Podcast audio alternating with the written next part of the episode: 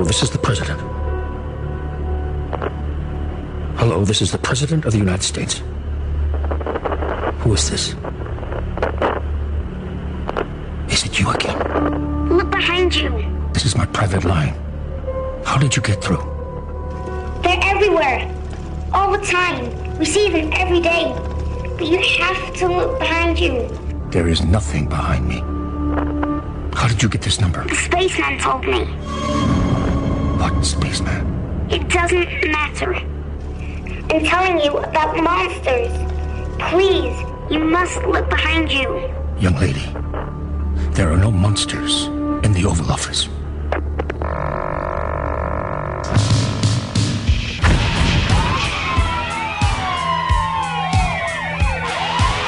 The loudspeaker spoke up and said, Wait, Jimmy. The loudspeaker spoke up and said,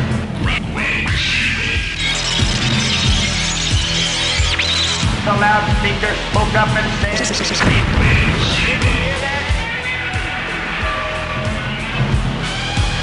Give up! Give up! Give up!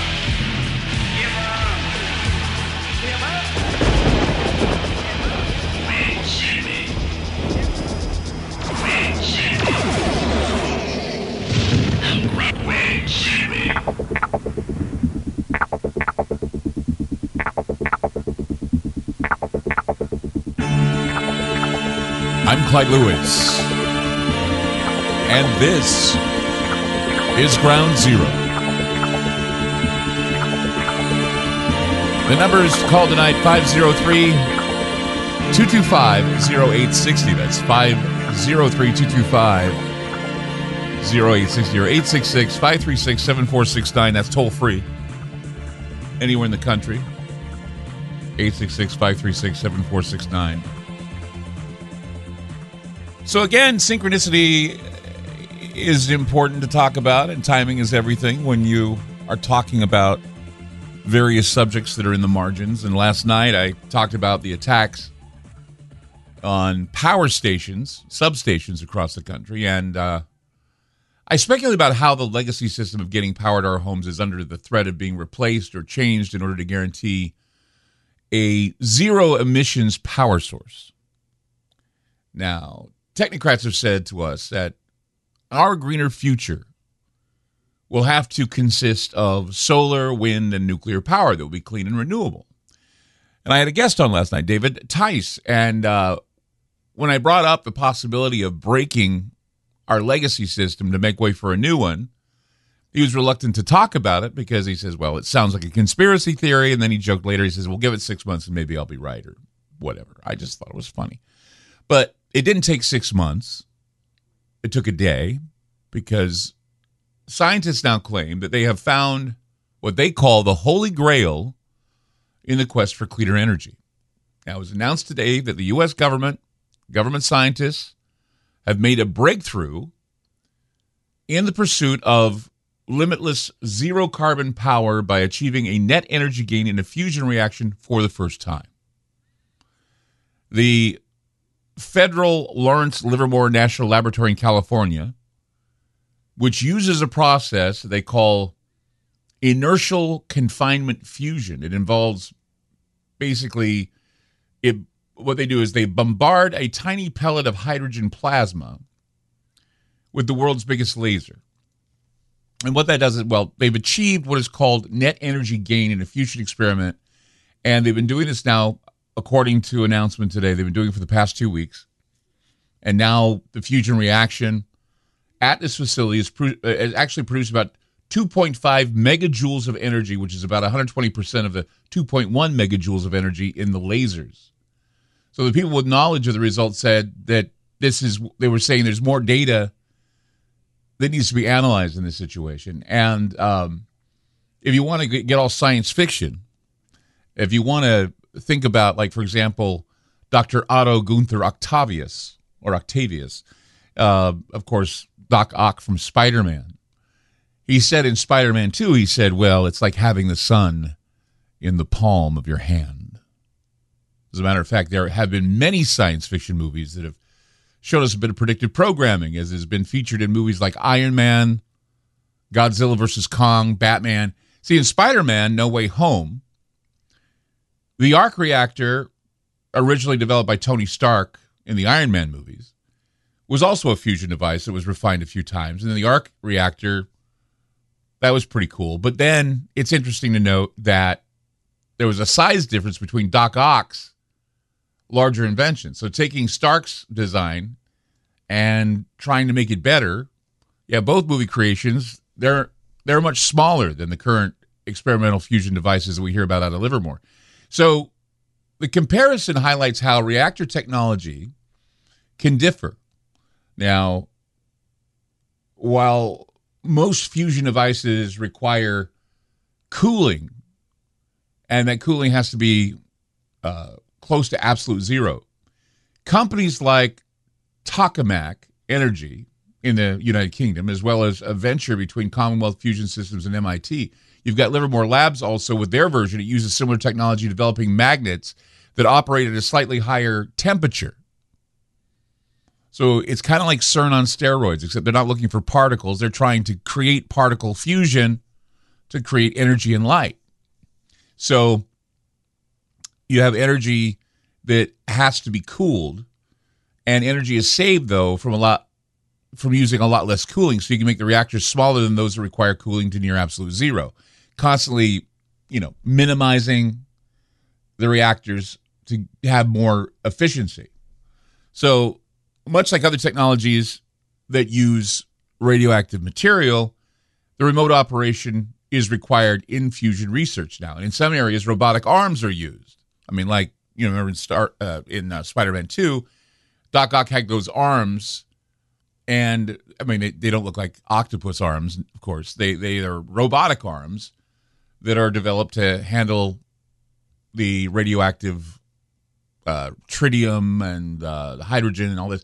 So robotic arms you'd see in a car assembly line are technically uh, pushing this fusion. The fusion industry is right now utilizing or they're keen to utilize development in robotics as well, and in some instances, AI. It's driving forward innovations in robotics as well. So you see AI, robotics, fusion, all of it come. I mean, if you remember the movie Batman, The Dark Knight, or The Dark Knight Rises, in that film, Wayne Enterprises had this fusion reactor. Uh, they had this fusion reactor that, that was meant to supply Gotham City with a source of clean energy.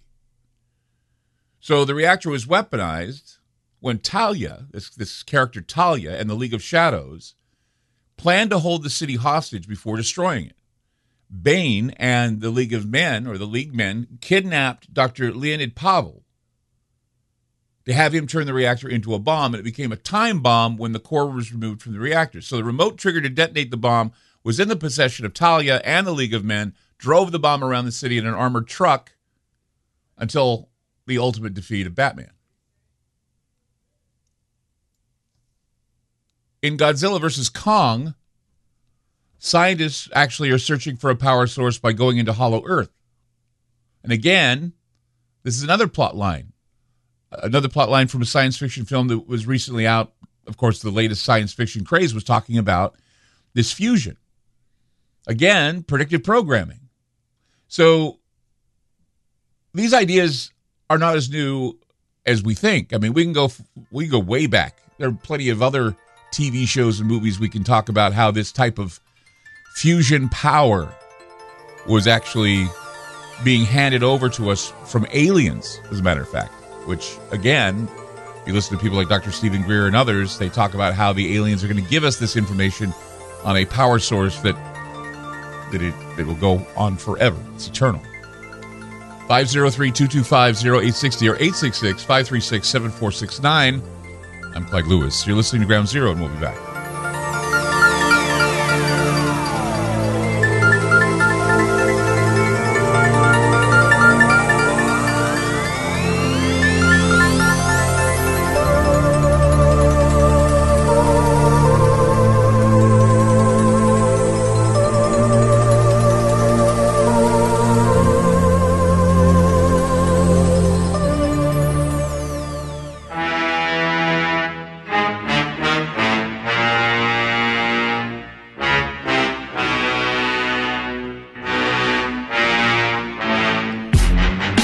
Listening to Ground Zero. I'm Craig Lewis. The numbers to call tonight 503 225 0860 or 866 536 7469. You know, I always think to myself that we live in clown world. And uh, the reason why is because our political priorities always shadow science. The, the politics give lip service to science. They did that with COVID, they're doing it with climate change. And yet the technocrats tell us, well, we need to listen to the science. They always tell you, listen to the science. That's all nonsense because science has been hijacked for political gain. I mean, trust the science, we were told. And yet today's announcement, believe it or not, well, everybody, a lot of people know about it already because they were talking about it last night. It's been buried in the headlines today. I'm not saying that it hasn't been reported, don't get me wrong, but it's not at the top of the story list, and it should be. And, and, I'm very su- uh, suspect of this. I mean, I think that this would somehow shut down stories about climate crisis because this would mean the answer to zero emissions, this scientific discovery of fusion at Lawrence Livermore Labs. And I think that's one of the reasons why it's not getting all that much press, even though it was certainly, they say that uh, it was certainly the inspiration of uh, Joe Biden. Yeah, okay. And that it will certainly offer jobs that are diverse, uh, jobs of diversity. Okay. And that it's the holy grail as opposed to the God particle. I mean, using all of this uh, religious verbiage is, is something that's a little uncomfortable. But here we are. Here we are now in 2022 with science moving universes, or at least they're making new fusion. And the headline of the day is Biden's same sex marriage law. And January 6th committee will be releasing a full report on criminal referrals next week because of the January 6th riots. These are the things that, for some reason, are more interesting than a scientific finding that, like I said, they can move the universe, open up portals, have warp drive. Uh, just go down the list of things that this could lead to. It's all buried. I mean, if this is some breakthrough tech, it's been buried in the politically correct news cycle. And so it makes you wonder well, is it all that? I mean, or here's the thing is it too scientific for the media to talk about? And so the listeners kind of, or the watchers kind of have this glazed over look in their faces going, I don't know. I don't get it. So I don't want to listen to it. But see, like I said, the labs are calling it a holy grail. It kind of gives it an alchemical sound to it. It's like it's a it's a Jesus discovery. Come to Jesus discovery. And it'll be a boon to jobs. That there will be inclusivity. That this discovery is all about inclusivity and and equal equality and I don't know what else to talk about. Joe Biden is the inspiration, they say. I mean, but see, do you think it deserves this kind of attention, or do you think that they're doing the right thing by saying, eh, whatever? I don't think they should go whatever. I think that they should, you know, talk more about it, teach people about it, have them learn about what this might mean. But I guess they leave that up to the conspiracy theorists and you know those who have read the science fiction comic books, those have watched the science science fiction movies that predicted, or at least gave some predictive programming as to what it would be like. You know, of course, outrageous, like Iron Man having it in his chest, or you know, Batman and Bane, or Bane taking a uh, an unlimited energy machine and turning it into a nuclear reactor.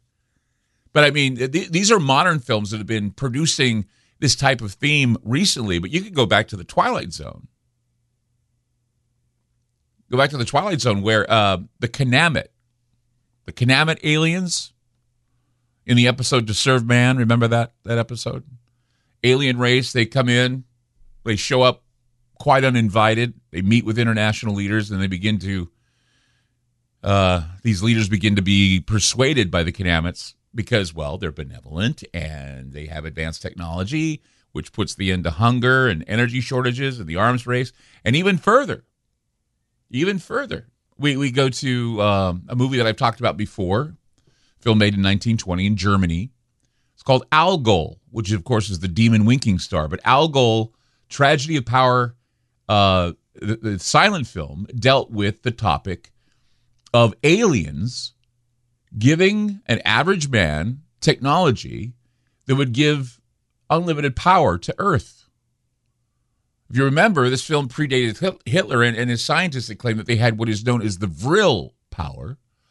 that would eventually lead to the construction of Die Glocke, or the bell that was used, well, it was supposed to be a secret technology that would power up the Wunderweapons, uh, like the so called phantom machines, the saucers. If uh, you believe in Nazi saucers, I find Nazi saucers to be very compelling. But alien and UFO authors like Stephen Greer and others, they believe that aliens are benevolent and they want to share with us technology such as what they've discovered at Livermore. And so people like Stephen Greer say, well, the aliens aren't a threat. They're not. They're not a threat. If, if, if they give us everything we want, why would we look at them as a threat?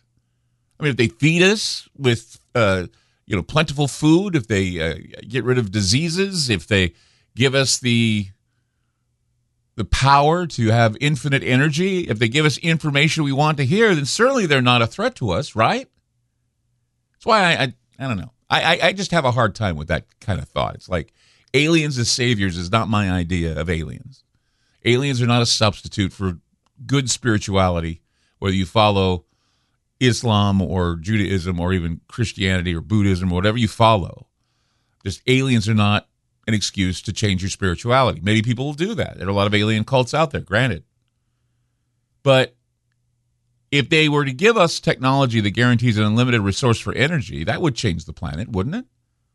Well, they didn't do it. They're doing it at Lawrence Livermore now. So, uh, what's the point of the aliens keeping all the information from us with regard to, you know, eternal energy sources? The Algol story about alien technology being handed over to a man from an alien may be a metaphor that needs to be heated now or not. I don't know. I mean, look, it's a very chilling coincidence that algorithms algorithms were named after the technology that was given from an alien to a man in an old science fiction movie, Algol. And then of course we have artificial intelligence. It's now taking over the world. It's it it's not about to, it's not going to, it's not waiting to. It's taking over the world. Artificial intelligence is now morphing into a tool for augmenting reality and we have bots that function without human permission. They're now speaking to us in social media. The media parrots what it reads. The humans accept it as reality, and it may not even be reality. So the algorithm is running everything. The algorithms are the new authority. Uh, the pervasiveness of algorithms that can be called the new evil, and the power behind the algorithms, the power behind AI, AI working in tandem with this unlimited power. What could go wrong? What could go wrong? This AI is the, it's all over. It's ubiquitous, and it's so so much so that that we are seeing around us things that don't even seem real. It's surreal. It's hyper reality. It's hyper real. It's becoming harder to define reality. It's harder to detect what is reality and what is forgery, and and people are allowing themselves to be misled by clever bots and artificial intelligence and now we have the promise of unlimited energy. Sort of. I mean, it's not like they're going to put it into play tomorrow. It's going to take several decades for this to happen. But the question is, how are they going to be able to do that, though? How are they going to be able to take those pressures and the heat and the light and everything that does this? How are they going to be able to distribute it evenly and all that they're claiming they can do they're claiming that it's all going to be inclusive and everyone's going to be happy and this is the biggest invention in the world, and yet we're talking about same-sex marriage on the news. It's it's insane. I mean, it's not like that's not an important subject. It is an important subject for a lot of people out there, and I'm happy for them. But the problem here is is that we seem to have the most political expedient things happening lately that make no sense. And then when we have this major announcement, it should be everywhere. That's why I suspect something isn't right about this. 503 225 0860 or 866 536 7469. I'm Clyde Lewis. You're listening to Ground Zero, and we'll be back.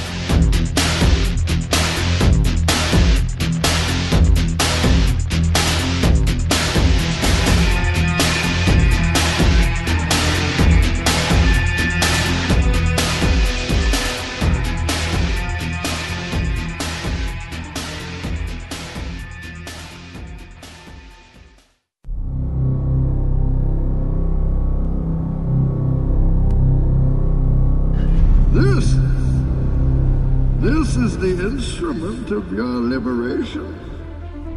Identify yourself to the world.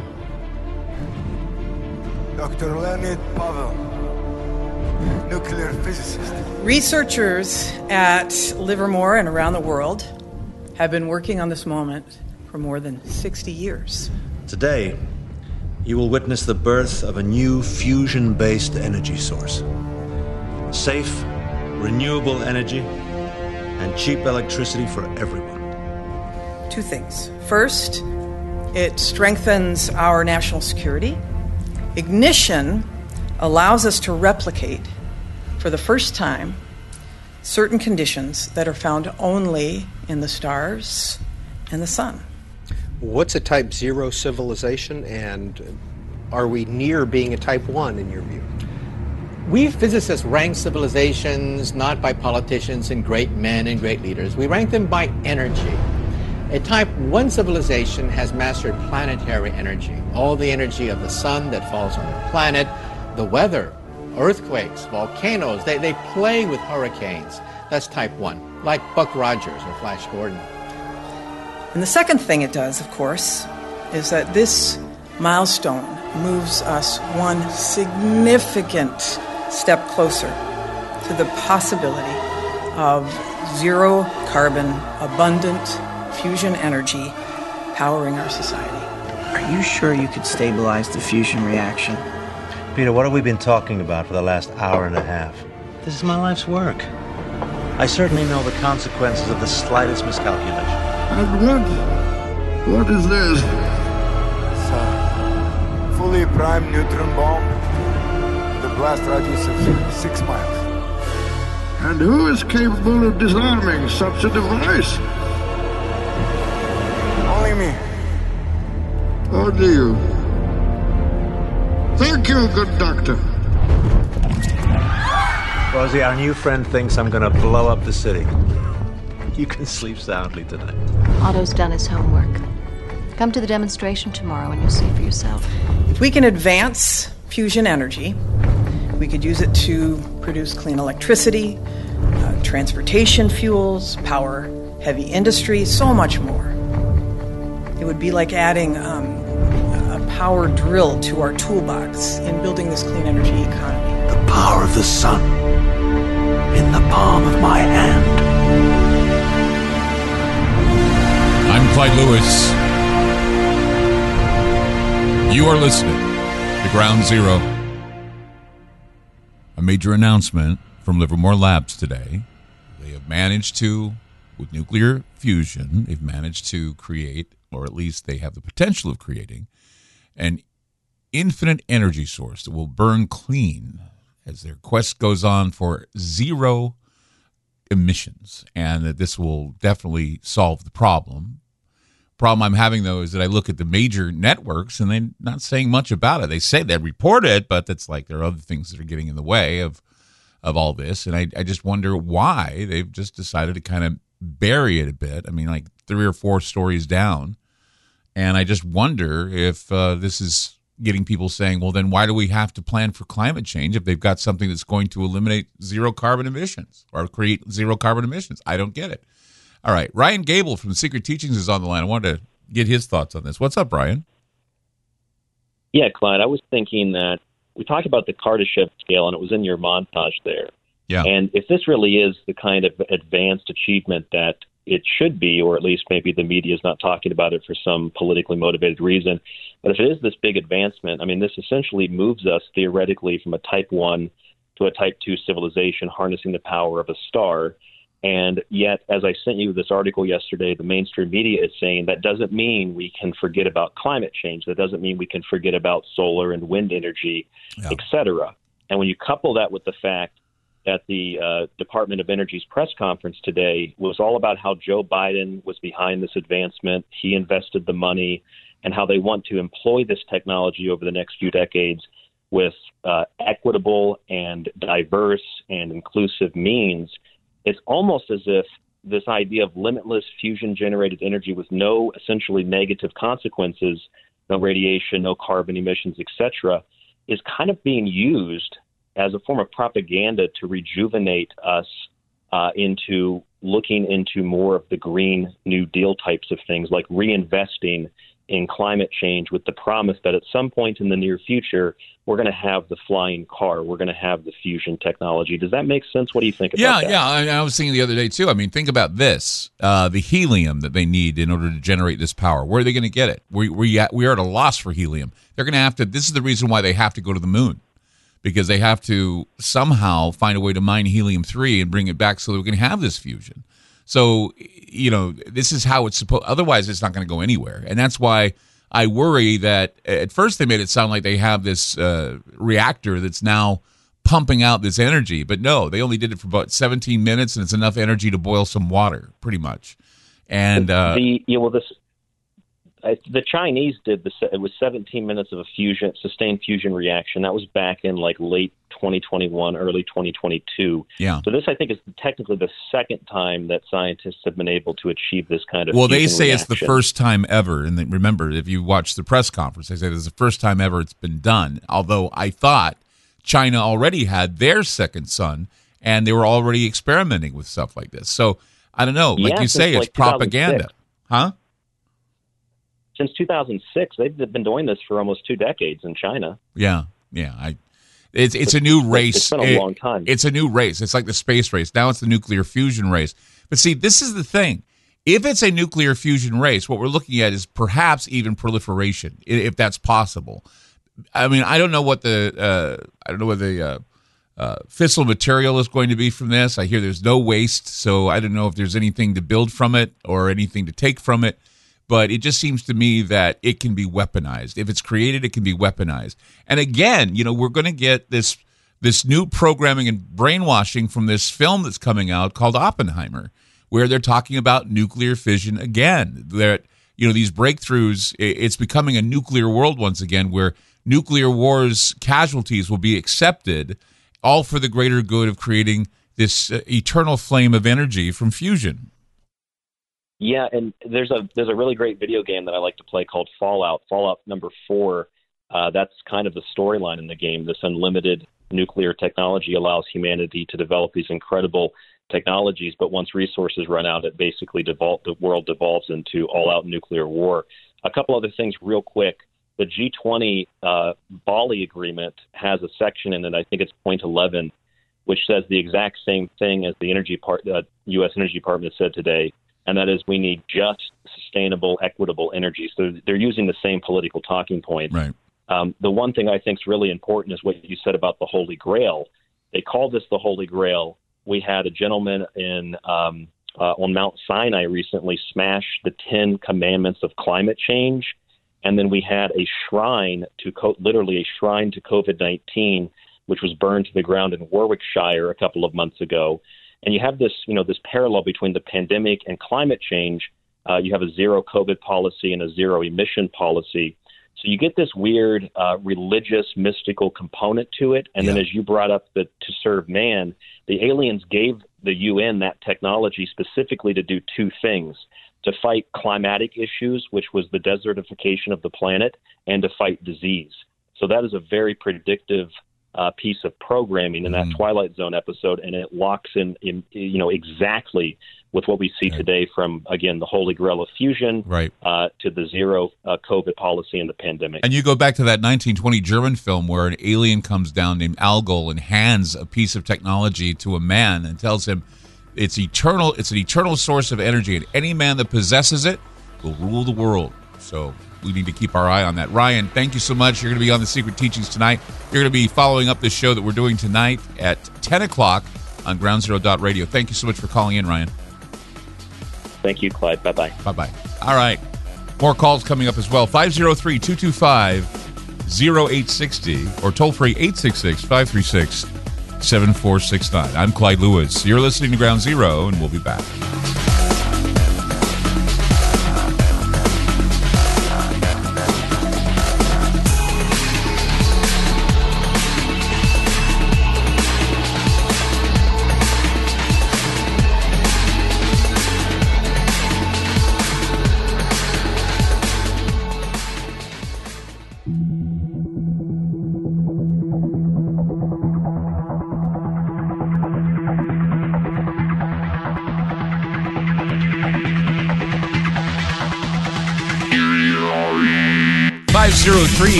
503-225-0860 or 866-536-7469. We now go to Dave in Arizona. Hey, Dave, you're on Ground Zero.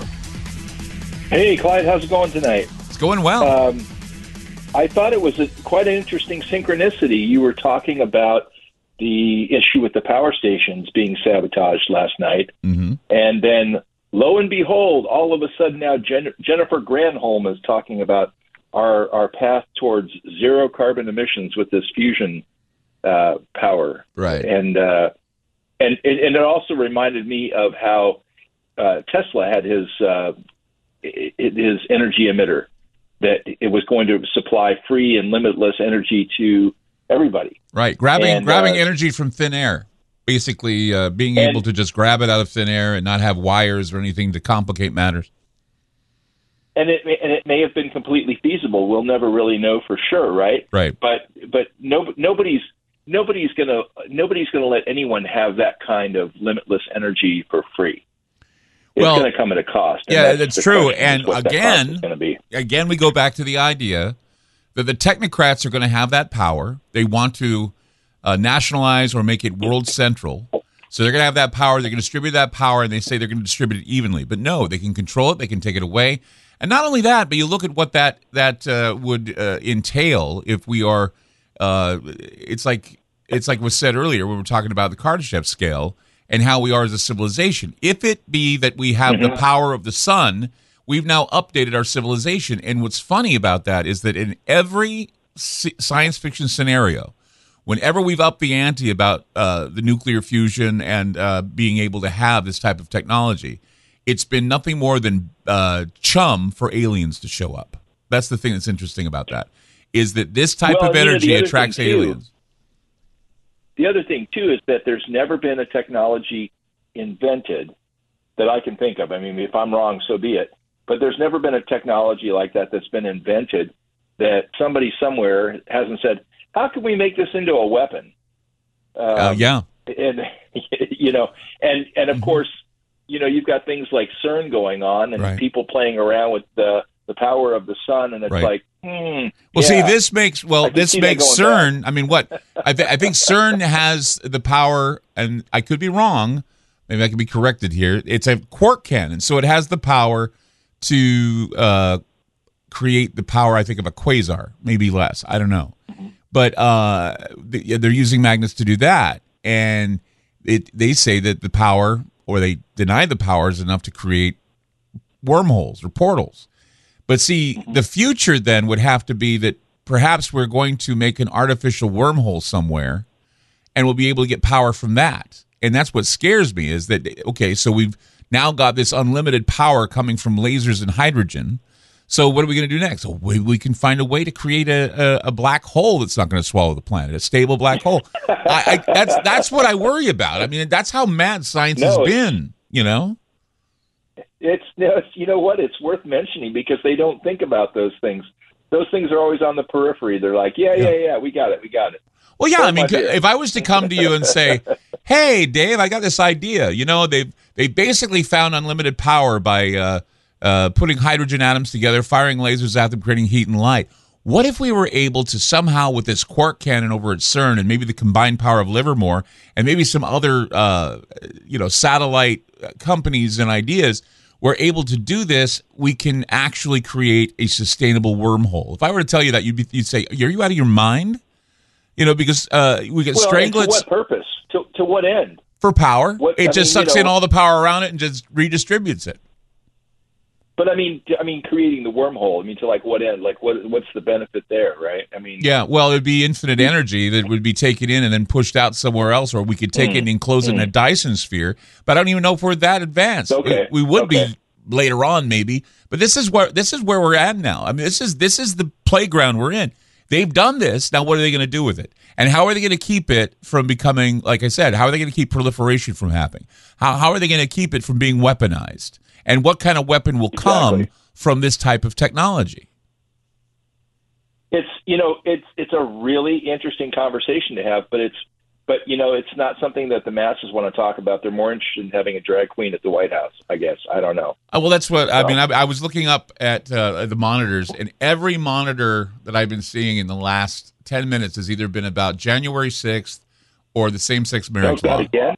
Yeah, they're they're having another hearing. They're having another hearing before Christmas, and so maybe by then they're going to get an indictment on Trump. I don't know. But then it turns out now that uh, you know Biden is not only the sole responsible person for inventing this this wonderful new uh, eternal energy source, but he's also Sure he he's Sure also the greatest man who ever lived because now he's uh, created the sec- same-sex marriage law.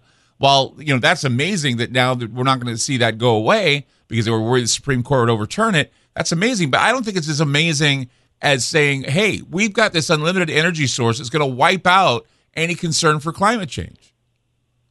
Exactly. Exactly. Yeah, I agree. I what's I bet it's I don't know. It's it's the media. What do you do? You know, the Yeah. media has their narrative, and they just want to feed this pablum to the masses. I Yeah. don't know. They they don't want to talk about anything outside of the narrative. I think the ICCP probably called all the media outlets and said, "Don't you dare tell people this is going to eliminate climate change. We need we need to pay off all of our solar and wind before we even think about having this this energy source out in Lawrence Livermore." At first, they made it sound like it was happening, it was continuing, and we had you know because they say it's the only time. But I'm thinking, like Ryan said, what didn't China do this? China had yeah. They've been doing this Yeah, for a I long time. remember something like and now we're the ones that are we the first time it's ever been done. Okay, so that means what? We have infinite power now and we can move on? No. It's going to take decades before we finally find a way to put it in your homes. I don't buy that. I, I think it's been sitting there for some time. I think, I mean, if, if science fiction is aware of it and they've been talking about it for years, certainly it's something that has been around for a while. Well, it's just like with you know the technology of going back to the moon. We we, we apparently went to the moon several times, Yep. and then it just sat on a shelf somewhere. Now let's dust it off, and it takes what three launches before they can get something off the ground. And I the mean, first thing they sent are dummies. They sent crash test dummies into space. crash test. It's serious. They send these crash test dummies into space because they want to monitor how the uh, how the ride is going to affect the astronauts. Well, didn't they know that from data from Apollo 11 or any of the other? Well, right. It, it doesn't, right. you know, it doesn't make any sense. And now this is one of the biggest things that ever happened. Uh, It's not. I mean, the biggest thing that ever happened was a something that had less uh, technology than your cell phone, about the same technology as a toaster oven, was blasted into space, and then we brought astronauts home without killing any of them. That's the amazing thing. Yeah. But nah, it doesn't seem to add up now that we're in this advanced state of thought and we have all of these wonderful electronic gadgets and nuclear gadgets that they tell us, well, it's going to be clean and no one's going to die and it's all going to be. I mean, hell, it should be Maybe that- analyzed. Maybe that'll be the Twitter files part ten or something like that, where we find out about the moon. Yeah, I guess. I don't know, Dave. Thank you for the call. Thank you. I appreciate Sure it. thing, Clyde. Yeah, it's it just makes you stand by and go, I should be skeptical of this because, well, I'm not a very I'm not a champion of nuclear power. I just I'm not. And uh and so this this promise of nuclear energy that's eternal, this promise of nuclear energy that'll be clean and no one's gonna suffer in the process, I, I kinda have a, a real skeptical mind about all this.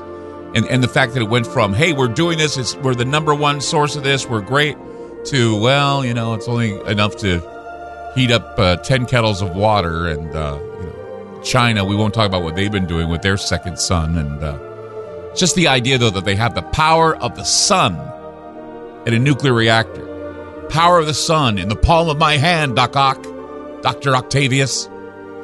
503-225-0860 or 866-536-7469. I'm Clyde Lewis. You're listening to Ground Zero, and we'll be back.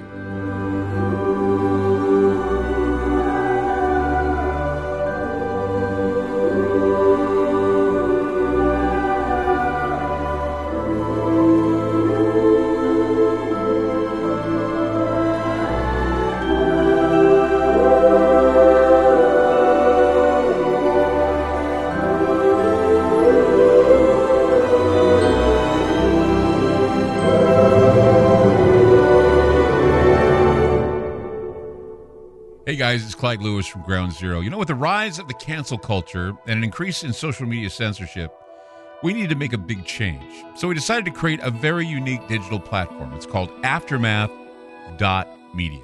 It's an exclusive online multimedia library featuring an interactive social media section with a chat room, videos, audio clips, archived Ground Zero podcasts, documents, books, and magazines. Our news aggregator provides current news relating to many of the topics we cover. We're expanding our research and study groups as well, which presently includes Tracy Twyman, William Cooper, Nate Russell, and Jim Keith. Also, check out popular podcast Conspirafact with Wes and Bill. Updated apps will be available soon. The monthly subscription for Aftermath is only $10 a month, and if you sign up now for the yearly subscription, it's only $79. If you want to hear the shows you love and support Rate Talk Radio, go to aftermath.media. Again, that's aftermath.media. Are you intrigued by Paranormal Talk Radio? You'll love the new Paranormal Radio app from TalkStream Live. You'll find a great selection of talk shows covering UFOs, ghosts, strange phenomena, and much more. Download the Paranormal Radio app now and start listening to the very best in paranormal talk entertainment, including the network you're listening to right now, the Paranormal Radio app, free in Google Play and the iOS App Store. Spinning complacently in the darkness, covered and blinded by a blanket of little lives, false security has lulled the madness of this world into a slumber. Wake up. An eye is upon you, staring straight down and keenly through, seeing all that you are and everything that you can never be. Yes, an eye is upon you, an eye ready to blink. So face forward, with arms wide open and mind reeling. Your future has arrived. Are you ready to go?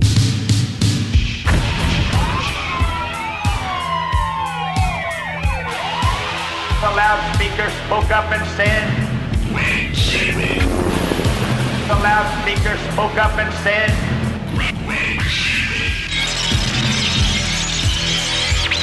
The loudspeaker spoke up and said,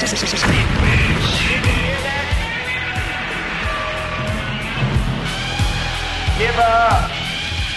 Give up. Give up.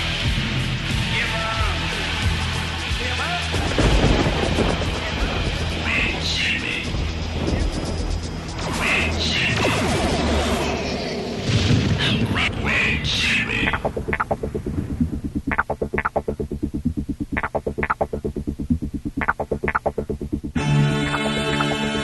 Clyde Lewis, and this is Ground Zero.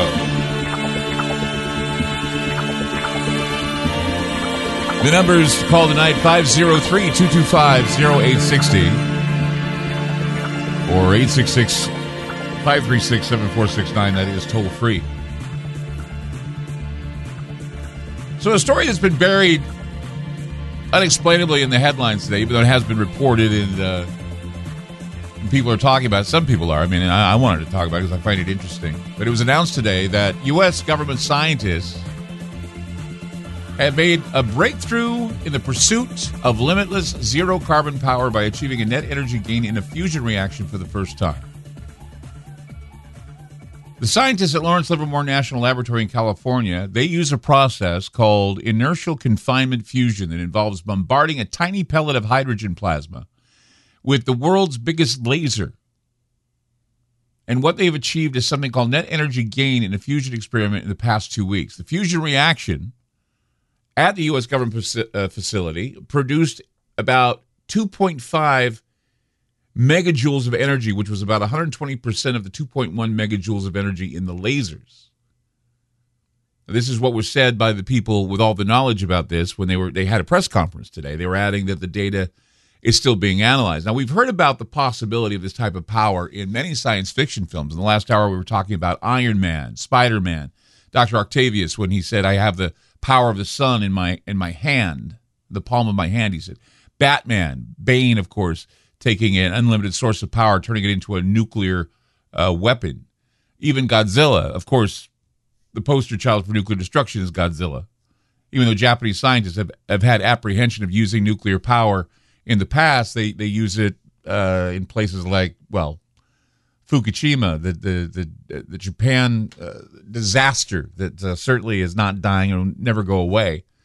And the reason why is because every nuclear power plant on Earth ought to be designated as a crime scene of nuclear recklessness based upon the very threat of catastrophic consequences and upon the nuclear industry's woeful lack of readiness to handle the most predictable mishaps, the most predictable problems. Uh, there's a solution so simple and elegant of design. What you do is you take these politicians, the inspiring Joe Biden for this new program, you bring in the businessmen who profit from the nuclear power industry, you put them before an international criminal court, you strip them of their recklessly acquired wealth, you allow them to subsist on entitlement programs alone, subsidized housing, food stamps, and a modest stipend, require them to volunteer for disaster response teams where they would be trained in all the state of the art protocols of first responders for any nuclear disaster anywhere in the world. Then they get sent to, into the plant that's spewing radioactive poison and do what must be done and, and be involved completely in the wide ranging cleanup. With such a consequence hanging over their heads of those who would be profiting from this madness, we would see swift reform in how we play around with nuclear power, whether it be proliferation, whether it be this new program. I mean, uh, this would never happen, of course, because the very people charged with overseeing the nuclear industry for safety are the ones who like it the way it is, and and they profit from it. And all you need to do is look at the disaster that is Hanford, Hanford nuclear site here in the Pacific Northwest, or Fukushima, and there's also Chernobyl. And books have been written about the insanity of building nuclear power plants on active earthquake zones, but they did it with with Fukushima. And again, they did it in Japan, the you know, saying clean nuclear energy. What does that do? Well, it makes it into a zone where you can go to die because of the radiation danger. Now they're saying that this new program, uh, eternal, the holy grail of, of eternal power, is uh, there's no waste. It's clean, and it's the it's the wet dream of everyone who wants zero emission. So, where is the international body of wise, far-sighted men and women empowered to say, "No, we don't need it"? A lot of people are ignoring it. Why? Because it's going to get people to say, "Well, hey, 10, 20 years from now, we're going to have this eternal power, this eternal force." And uh, but other people should say, "Hey, you know, no nuclear power plants or reactors anywhere near me. It's too dangerous. I mean, why do we proceed in such dangerous terrain from recklessness and add more fusion to the nuclear fires? Why do we do this? I mean, we're not being told that this new Livermore discovery could be the most powerful discovery in the world, making CERN look like a Tonka toy. No, they bury it. They're bury it. Today's a historic day because Biden signed a same sex interracial marriage law. That's the big news story. Not the fact that we could open up portals with this technology, not the fact that we could, uh, you know, have a warp drive eventually on our spaceships. No, that's not important. We have given over the leadership of this world. We've given them this opportunity to just hijack the narrative for whatever they think is politically expedient. They have been fighting over the wheel to pilot Starship Earth, and we've given it over to the slick con artists and they're addicted to gambling with our civilization. And those are high stakes. Playing around with our civilization. What's uh, killing off uh, 2 billion people? What's that? What's uh, releasing a gain of function uh, pathogen that will kill all the elderly that put a stress on our on our medical system? What's that going to do for us? We're, we're, we're already doing uh, another Johns Hopkins tabletop exercise for another pathogen that's supposed to be coming down the pipeline. They just did that the other day. See, and that's what they do. They gamble with us. They gamble with with uh, our living, and those are high stakes. We're told of the danger of igniting a nuclear bomb. Remember back when uh, I think it was uh, Fermi who, who gave a bet that something would go wrong. So we were told that there would be a danger of igniting a nuclear bomb that may even set fire to the sky. But guess what they did? They did it anyway. They did it anyway. And what is most frustrating is that we have no say in whether or not mad scientists should continue with these experiments. These these experiments that, I mean, let's face it, they they, they put our lives in ba- in the balance here. I mean, the technocrats work together. They make the rules, they build the structures, they make off with the profits, and they let the people pay the terrible price when the containment walls burst, when they go wrong, when they flip the ignition switch and everything goes bad and we get thrown into another dimension or we all die a horrible death. We can't even swear or curse before we die either because it'll just be done in a millisecond. 503-225-0860 or 866-536-7469. I'm Clyde Lewis. You're listening to Ground Zero, and we'll be back.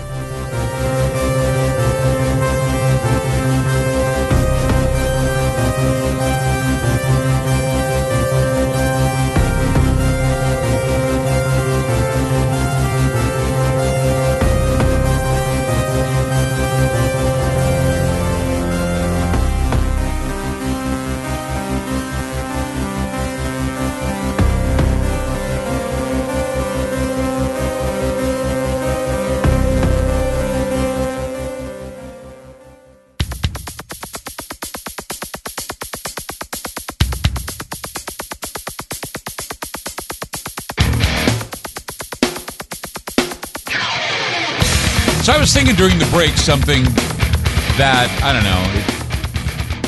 I think it needs to be asked.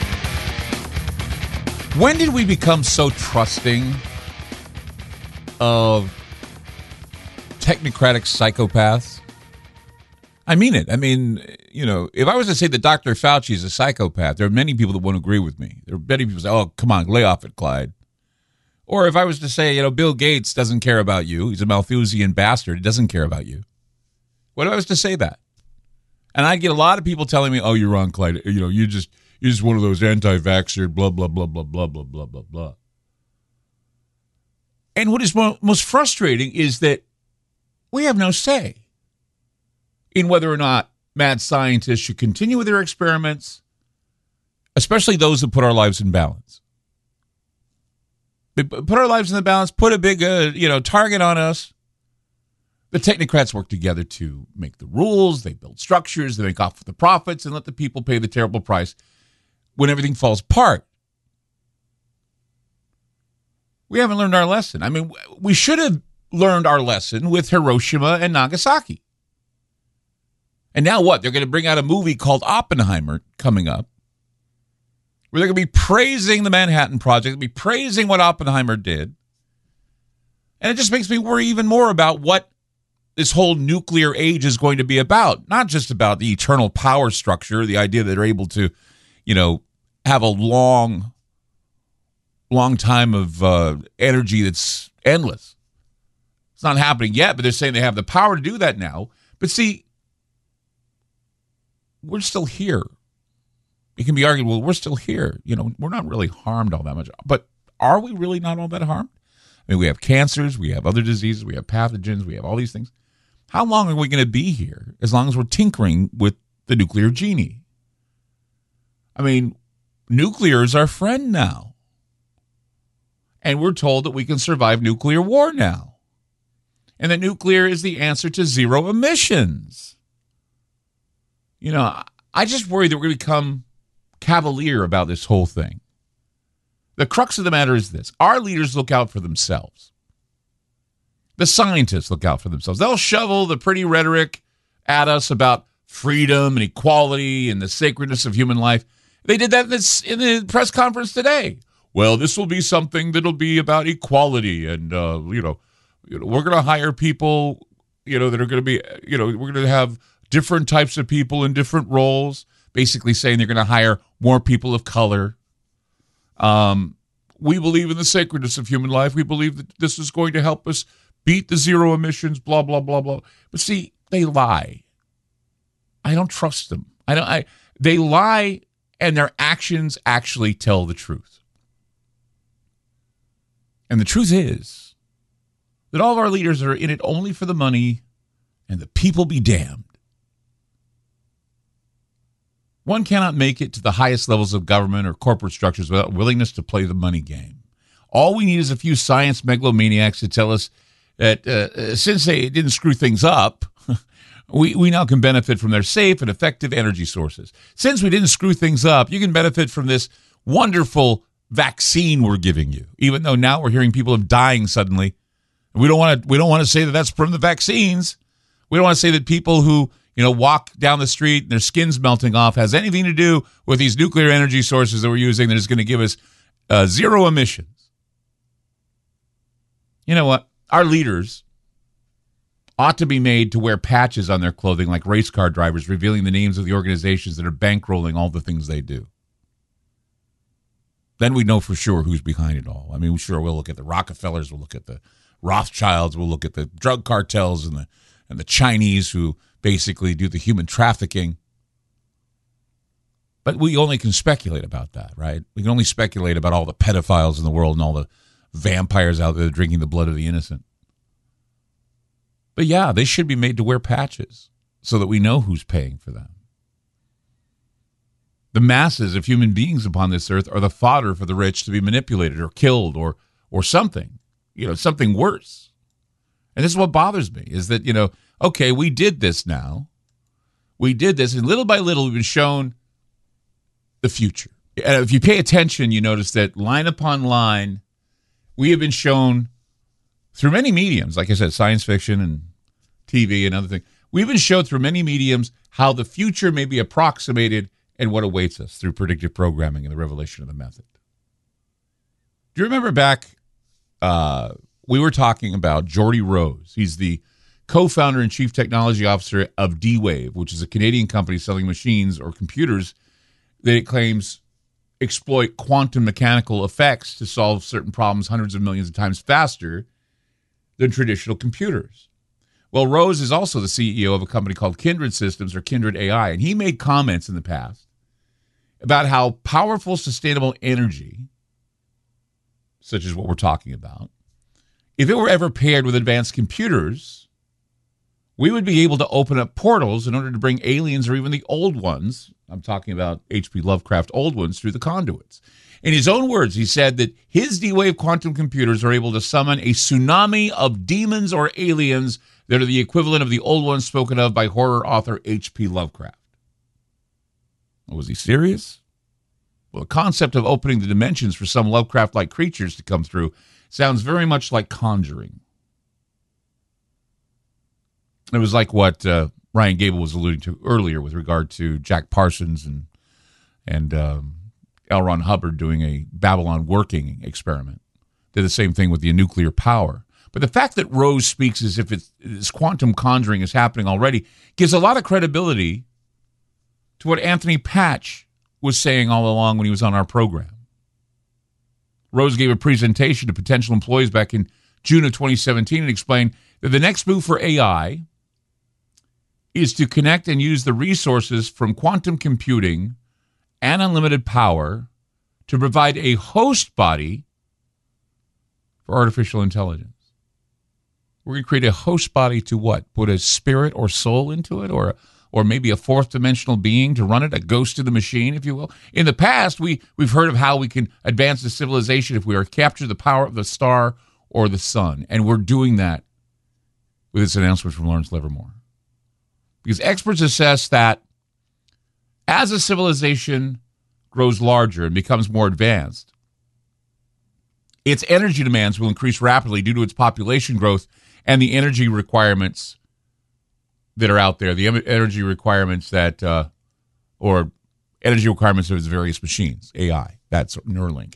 And so, with this in mind, we have what is called the Kardashev scale, which was developed as a way of measuring a civilization's technological advancement based upon how much usable energy it has at its disposal. And this was this was all originally tied to energy available for communications, but it's been expanded now. So the scale of civilizations, one, two, three, was originally designed in 1964 by a Russian astrophysicist whose name is Nikolai Kardashev.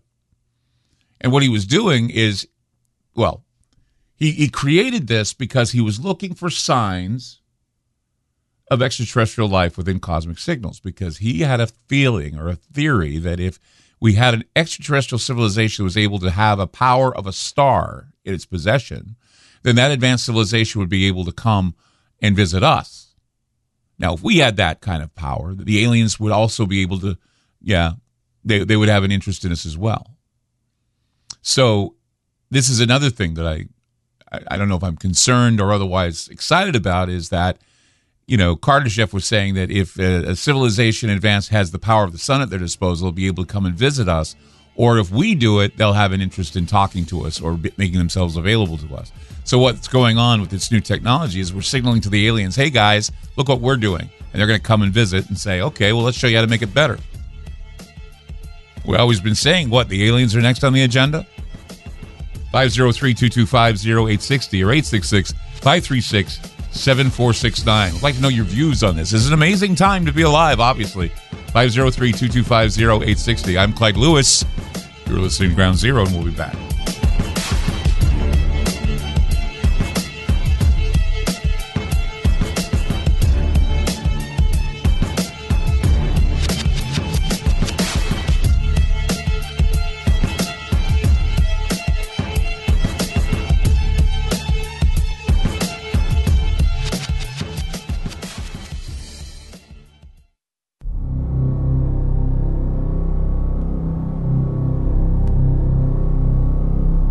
Take much of your time. Parker, now I remember you. You're Connor's student. Tells me you're brilliant. He also tells me you're lazy. Trying to do better. Well, being brilliant's not enough, young man. You have to work hard. Intelligence is not a privilege, it's a gift. And you use it for the good of mankind.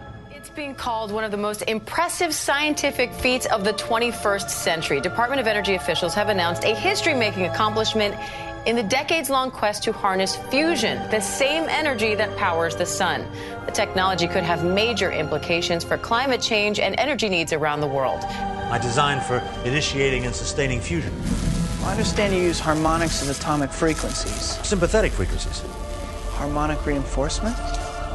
Go on. An exponential increase in energy output. A huge amount of energy.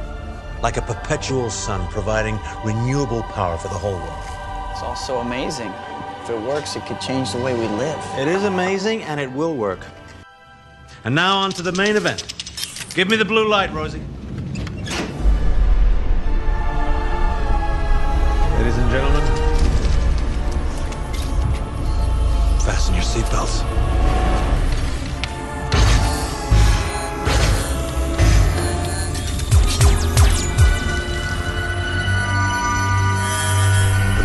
The sun in the palm of my hand.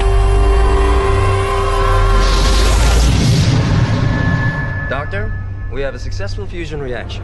This would be a safe and equitable way to put a sun or the stars in a box and the power that they hold, and then be able to distribute it to people. And that's why this is so exciting. It's something that they've been working on at this lab for more than 60 years.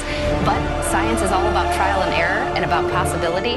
Now they've made that possibility a probability, and this really then becomes more about time and how do we get it done as fast as we need. We're producing a thousand megawatt surplus.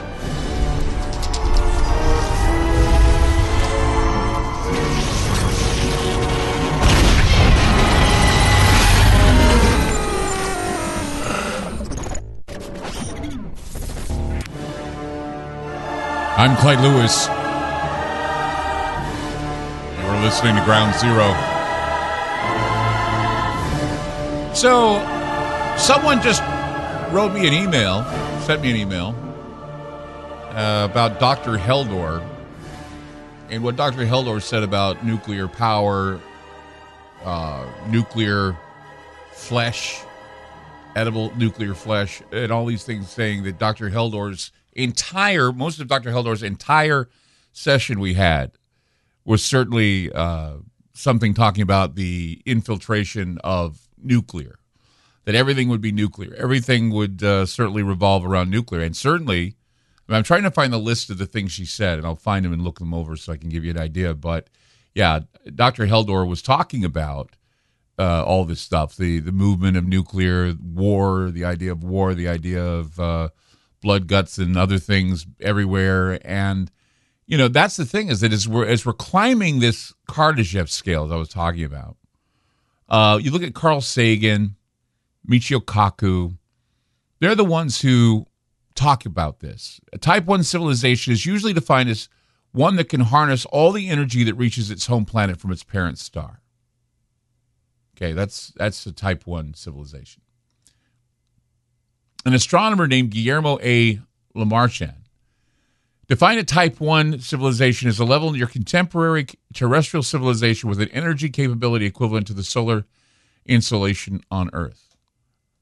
A type 2 civilization is capable of harnessing the energy radiated by its own large star, for example, by means of the successful completion of a Dyson sphere. So, if we're able to harness all the energy from our sun, if we're able to do it with a Dyson sphere or some other uh, type of reactor, then we've reached a point where we're either a type 1 or a type 2. A type 3 civilization is basically in possession of energy at the scale of its own galaxy. That's pretty huge. So Kardashev believed that a type 4 civilization was impossible, so he didn't go past type 3. Michio Kaku suggested, Michio Kaku, who's a physicist, he suggested that if humans increase their energy consumption at an average rate of 3% each year, they may attain a type 1 status in 100 and 200 years, type 2 status in a few thousand years, and type 3 status in 100,000 million years. But he may have to amend his projections because of what has been announced from the Atomic Energy Commission in Lawrence Livermore Labs. So, for the first time, this is what they're claiming for the first time, U.S. scientists at the National Ignition Facility at Lawrence Livermore in California successfully produced a nuclear fusion reaction resulting in a net energy gain. The result of the experiment would be a massive step in a decades long quest to unleash an infinite source of clean energy that could help end the dependence on fossil fuels. Researchers for decades have attempted to recreate nuclear fusion, replicating the fusion that powers the sun. The National Ignition Facility project creates energy from nuclear fusion by what's known as thermonuclear inertial fusion. So, in practice, U.S. scientists are firing pellets that contain a hydrogen fuel into an array of nearly 200 lasers, which is creating a series of extremely fast repeated explosions at the rate of 50 times per second. And the energy collected from the neutrons and alpha particles extracting heat, and that heat holds the key to producing energy. And even though getting a net energy gain from nuclear fusion is a big deal, it's actually happening on a much smaller scale than what's needed to power electric grids and heat buildings. So, producing energy through nuclear fusion has been a long held ambition for scientists. Energy experts have been trying, haven't succeeded, but now here we are. And, and the whole idea of this type of contained fusion has been prominently featured in science fiction novels and movies. The most memorable demonstration of this type of fusion was seen in the movie Spider Man 2. And of course, Doc Ock, or Doc, Dr. Octavius, appeared in Spider Man 2 back in 2004, and he discussed his fusion device with Peter Parker. The device relied on fusing tritium nuclei together, releasing energy in the process. Of course, the same theories existed in the film Iron Man. The fusion reactors depicted in movies like Spider Man 2 and Iron Man, of course, are much smaller. And, well, seemingly they're less complicated than the ones that are currently being said to create the power of the sun at Livermore. Back then, the research focused these devices creating a self sustaining nuclear fusion reaction that is stable and emits more energy than the device consumes. Now, the fusion of atomic nuclei, nuclei uh, actually relies on high temperatures. The density of the plasma is also something that's a factor, and whether you can hold the nuclei close together for long enough for them to interact. So the trick is to push the positively charged nuclei close together, hopefully overcoming repulsive forces generated by the interaction of two positive charges. Fusion happens naturally in the sun at temperatures of tens of millions of degrees Celsius and high pressure. The power of the sun in a nuclear reactor.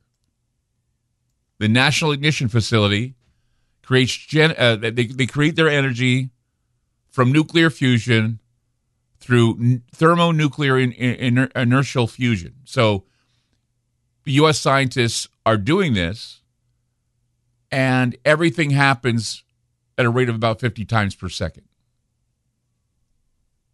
The energy collected from the neutrons and alpha particles is extracted in heat as heat, and the heat is what holds the key to producing the energy. Fusion energy is a method of producing electricity by smashing or fusing atoms together, which releases enormous gobs of energy.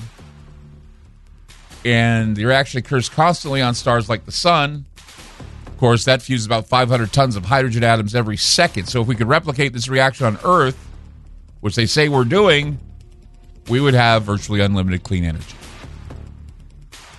That's amazing. 503 225 0860 or 866 536 7469.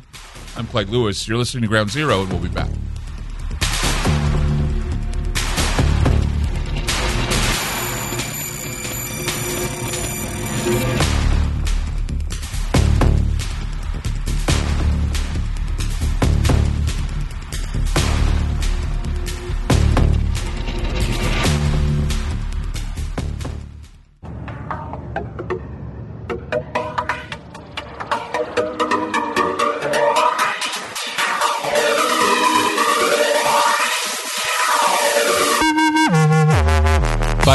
225-0860 or 866-536-7469. I'm Clyde Lewis. You can call into Ground Zero like Derek. Derek in Massachusetts. Hey, Derek, you're on Ground Zero. Hey, Clyde. Just hey. a really awesome show tonight. Thank you. He's Louise. I mean, so this is going to sound like I'm kind of uh, like kind of kind of sucking up a little bit, but I mean this genuinely. This year, I feel like people go back. This is a perfect example of why you have to subscribe to Aftermath, why you need these shows, why you need to be up to date on these shows. I listen to a lot of stuff, but like I always recommend Ground Zero first because you're just nailing it for anyone. So we kind of we kind of rewind back to the beginning of 2022. Okay. You and Ryan did a show about um, the or you did a you you talking about like the alien lightning over in Ukraine and everything, and Yeah. the idea that there's like an energy crisis potentially, and then all summer long we're getting all these like shutdowns, all these they're just hitting us over the head with the idea that our our infrastructure, our grid can't handle it, you know. So we were theorizing the idea that potentially that'll be the alien savior idea and stuff. So it got me in kind of the track of like the the synchronicities here. So at that time, in Jan- like in January of 2022, so to start this year, um, China did break the nuclear fi- uh, nuclear fusion um, world record, whatever it was. So they're they're they're very much in this game. It's very much just like this uh, new version of space race thing. Right, 17 minutes very- they had fusion, they say. Exactly, exactly. Right. So it's very synchronistic to me Right. that in this year where you and Ryan are talking about all the energy, energy, energy, energy, that this year is bookmarked by um, China doing it in January, and now us making this announcement here on, on the 13th about us. Uh, we're we're finally invented it. We're we're now in the in the nuclear uh, fusion game and stuff, and it really trips me out. And then if you combine in Dr. Heldor, which you just mentioned, Yeah. that's like she nailed it, you know. So she's talking all about the nuclear stuff, but she also mentioned kind of wormwood related things, like things coming from above. So I had I had interpreted that as being wormwood. I had to But I had to go back to her notes. She mentioned wormwood. She mentioned Chernobyl, the taste of radiated radiated radiated flesh. The idea that we are heading back to the days of Chernobyl. Exactly, exactly. Yeah. So so, but she also mentioned the idea that these like birds or something something from above is Yeah. going to kind of swoop down and like pluck out our eyes. Yeah, So bird, really birds shall peck out the eyes before they drop from the skies. That's what she said. Yeah, which so is that a is that literal or is that kind of a metaphor for the idea that these these aliens or these like demonic flying creatures or whatever is kind of um, called on when we when we do this nuclear reaction and stuff? Right. What if they're these things that come and metaphorically come and pluck out our eyes? Well, as a- as a Kardashev. Kardashev made it plain and clear. He said, if we get to a point where we're able to harness the sun or the power of the sun, then we will be calling attention to the alien races. Because that was the reason why he was looking at the civilizations, because he knew there were advanced civilizations that would be able to create Dyson spheres to use the power of a star nearby to power the planet. So the idea of having the sun in the palm of your hand, as Doc Ock says, is something that we Exactly. have now at Lawrence Livermore Laboratories. Exactly, exactly. And like um in Star Trek and Stargate and basically you you already said it, but it's kind of um sci-fi 101 where you need to enter this level, you need to have nuclear fusion in order to, to travel around forever. So Yeah. it is entering us in this in this new thing. And um but but uh Ryan also um brought up on his in his um his show description on Facebook and stuff. Um so everyone definitely tune in at the at the Clyde show tonight. Um, but he mentioned the Trinity, um, kind of how, how the Trinity nuclear explo- explosions potentially brought in Roswell, and, this, and, the, and the synchronicity that this is the 75th anniversary of, of Roswell, and the kind of the age of saucers, potentially ending in this Well, new. remember what Hitler age, said. Hitler new- said he had the Vril power. Vril power was exactly what they're talking about that powered the saucers. Then we have the Exactly. nuclear explosions at Trinity. It attracts Roswell. Roswell becomes an alien story because of the fact that they blew stuff up. The aliens saw it. They came and said, "Well, they got nuclear power. Now, what are we going to do?" Well, they basically negotiated with them according to lore. They went back. Now we have nuclear fusion, and this is what Kardashev said: the minute we have the power of a sun in our in our in our back pocket, the aliens will Yeah. come back and they will return. Exactly. Exactly. It feels like it's almost it feels like it's almost a ritual for to intentionally bring them. You know, like they like you mentioned this been happening for a couple of decades now, but they made they made sure they said it at the end of the year synchronistically on the 13th. But then also like you mentioned Oppenheimer and you were talking about um uh like Nolan's Batman. So Christopher Nolan also is the, the biggest movie of the year already next year is going to be Oppenheimer. Yes. So he just it, it went um it trended yesterday synchronistically because this news also um hit hit the hit the zeitgeist because the first like um, set photos came up, but also he was talking about recreating the Trinity explosion. So he's literally recreating this Trinity ritual, which I think is what it is, Right. um, with using no CGI, practical effects. So it's Hollywood movie magic, literally recreating this thing for the biggest movie of the year. So I mean, Right. I'm going to go out on a limb and say next year is probably going to be a, a banner year for UFOs and stuff. It'll be Uh, a and- banner year for UFOs, and we're moving closer to the idea of nuclear confrontation or conflagration, especially with Russia. I felt that if that movie was going to come out, we certainly would already have a comeuppance to nuclear fusion or nuclear war. Now we have a comeuppance with nuclear fusion. We're looking at Kardashev. What are we, a civilization one or a civilization two? And how soon will it be before the aliens realize that we have this power? Exactly, exactly. Um, if you just have one more second, uh, but um, you're talking about Iron Man and everything and how he he made the arc reactor.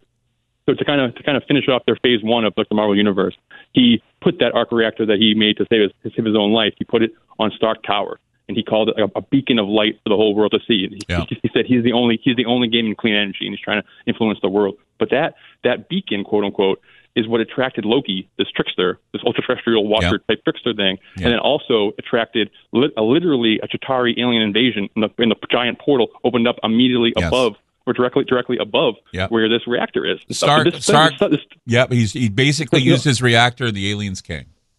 Yeah, exactly. So this thing, these, these things, I do think it's very, very ritualistic. It brings in these aliens, and then just like one last point, you mentioned the Vril, and it reminds me of like um, John Carter of Mars and the idea of the ninth ray, this this powerful cosmic thing that in the wrong hands can bring death, destruction, warfare. In the right hands, it's presented as clean energy, but more often than not, it's destru- it's destructive, and it's given to given to Mars, the, the um, people of Mars, by these archon figures, by these alien watcher type things who give it to them to destroy them. Like, like this this technology could be very destructive. It's an excellent way to happen. Clyde, just a absolutely fire show. Thank you. Um, Thank you. Great stuff. All right. Bye bye. Yeah, and, and remind yourself of uh, 2001: A Space Odyssey, where the monolith was touched by the monkey, and the monkey learned how to make a weapon with it. Let's go to Charlie in Tennessee. You're on Ground Zero. Hello, Clyde. Hey. Uh, so what? I mean, a lot of times it's hard to visualize the type of energy that that we're talking about here in fusion, but just you know, heat, light, and energy physically are the same. So when you eat, say, a cheeseburger, and the caloric intake is you know is this measure is a measurement of heat, like a thousand calories. So when you're talking about fusion, uh, you're talking about releasing electrons, and so a coulomb of electrons, which is say if you took an atom of fused material, it'll release like a coulomb, which is a mathematical uh, version or a measurement of electrons. If those were the size of a ping pong ball, it would fill the volume of the moon. That's how much power Yeah. that this type of fusion would release. But also, when you bust something like that, you're talking about extreme radiation because mm-hmm. radiation is just how many layers of that atom splits apart. And so when you talk about something like Chernobyl, that is still so hot after that accident. When the Russians invaded back in the spring, they occupied some of that area, and those guys got sick in a week. Yeah, yeah, and and what's going to happen with all this fusion? Where's it going to go? Is they say there's not going to be any waste? I wonder about that. Proliferation is another problem because, of course, they can be weaponized. Charlie, you're the man. Thank you for calling the program. Yeah, it's it's certainly a lot of responsibility. With power comes a lot of responsibility. You heard that in Spider-Man 2. We have this power now. It's not science fiction anymore. What are we going to do with it? How's it going to affect us? Well, like I said, you had a Russian scientist like Kardashev saying the minute we get the power of a star, the minute we get the power of a sun, we'll be attracting other civilizations in space. This might just be what's going to happen. I mean, we all thought the aliens would come. Now we're attracting them. 503 225 0860 or 866 536 7469. I'm Clyde Lewis. You're listening to Ground Zero, and we'll be back.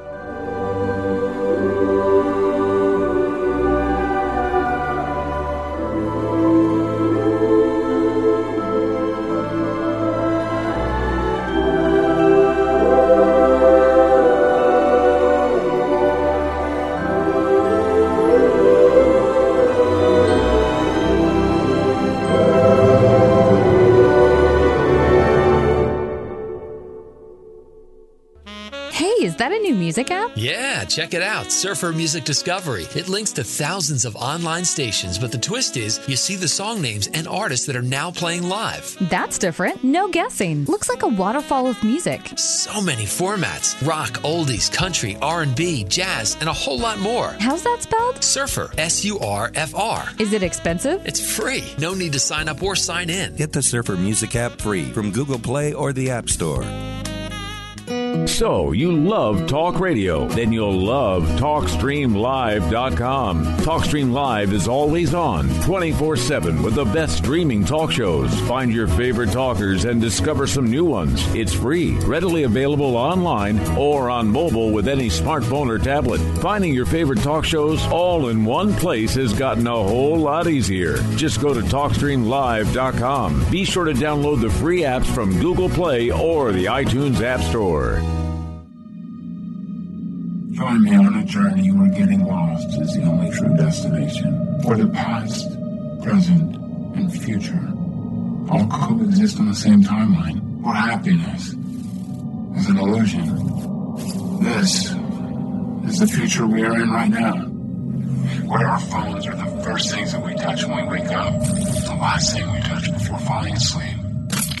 Radiant, seductive screens we so lovingly, endlessly gaze upon. Much like you're doing right now. Well, welcome to a future where our true reflection is only revealed once the screen goes dark. Welcome to the darkness. I hope you find it enlightening.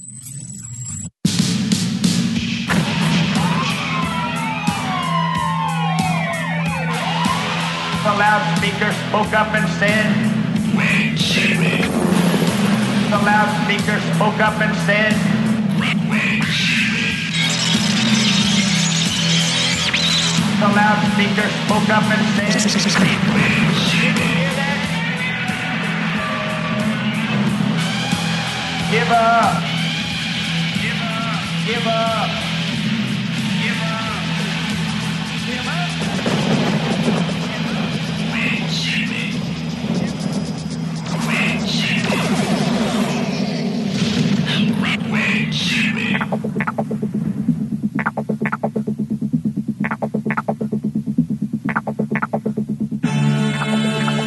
I'm Clyde Lewis. And this is Ground Zero.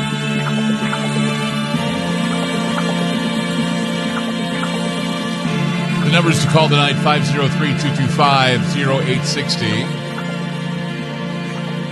or 866 536 7469.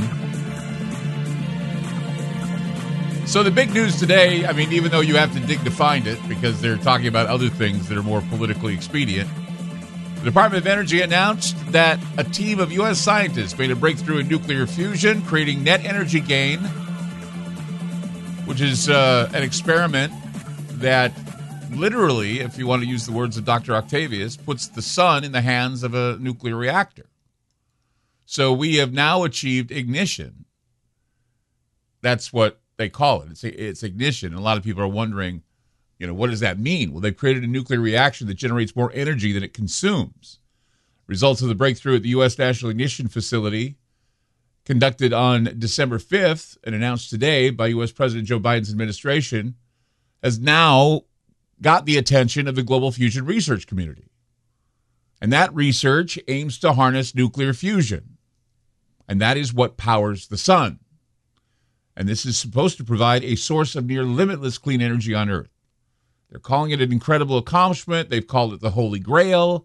Uh, it's uh, there was a number of experimental uh, opportunities. The facility, uh, the U.S. Department of Energy's nuclear weapons program, it was designed to study thermonuclear explosions, and uh, this has been going on for many decades. And finally, they made the announcement today that they now can do this.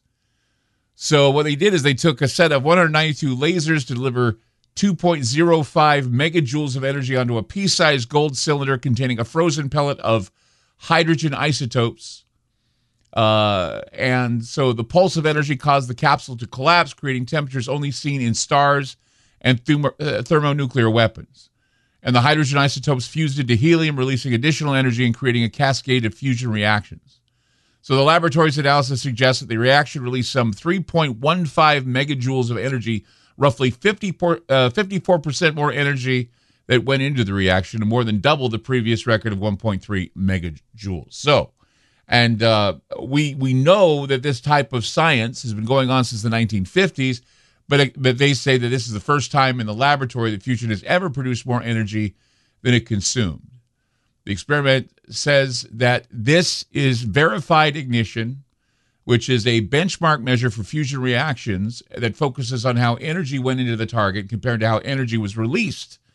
So it's a big milestone, they say. But of course, we were talking earlier about whether or not China did it for 17 minutes. They broke a record. And so now this is a new type of race, not a space race, but a nuclear race. And that is what is most disturbing because, as I have said many times before, a lot of the time, I mean, especially now, we're being told that we should dismiss or downplay uh, nuclear war or nuclear fusion as being dangerous shows immaturity of the Western civilization and others in some of our most acute human pathologies, including the fact that now we worship the science, we worship technology and the technocratic nature of, of the world, and our psychopathology of denial that this is not dangerous. It's becoming more and more nuclear friendly, as we say here. Is it's it's it, it's true.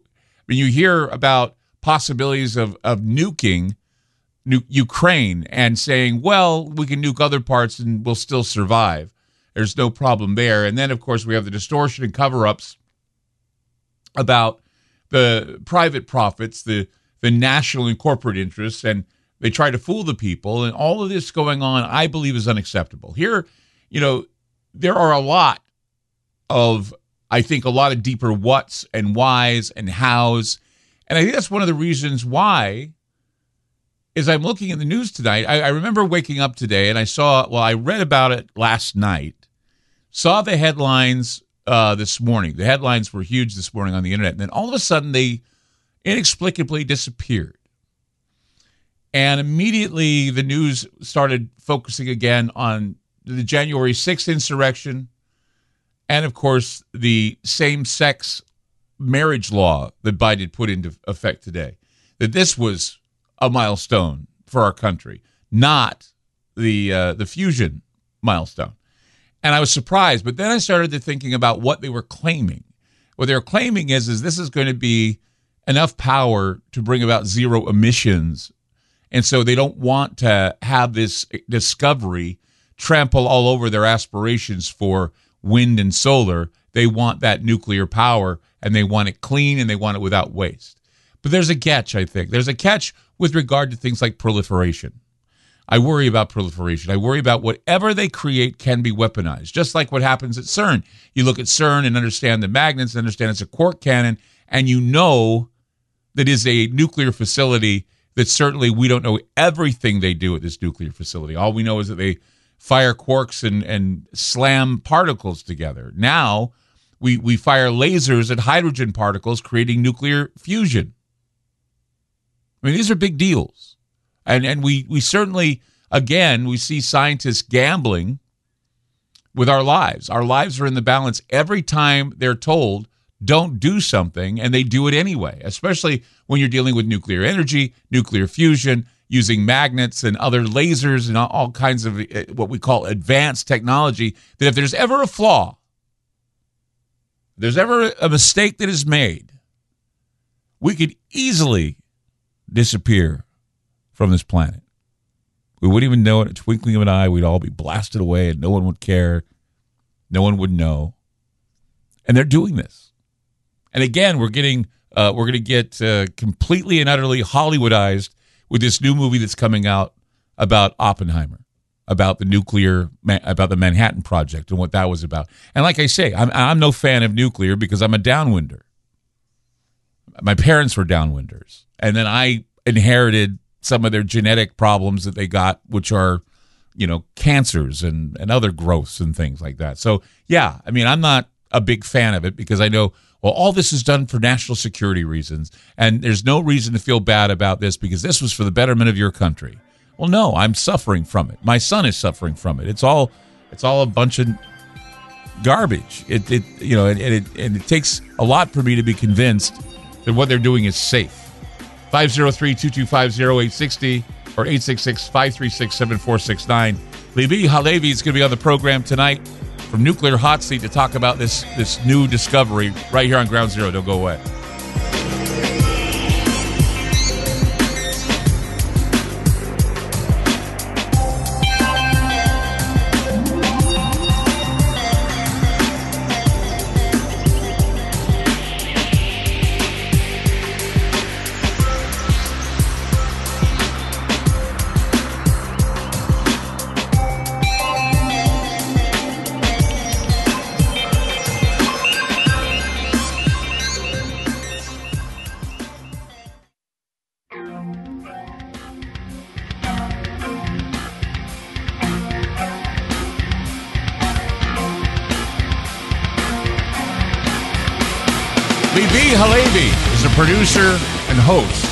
Nuclear Hot Seat, a weekly podcast on nuclear issues, now in its 12th year with 600 episodes to its credit.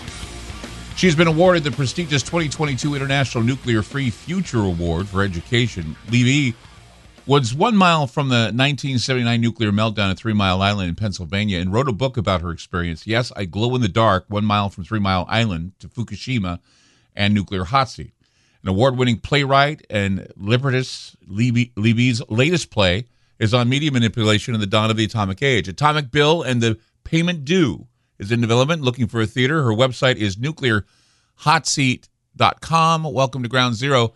Libbe HaLevy, welcome back. Thank you so much, Clyde. It's always great to be on the program.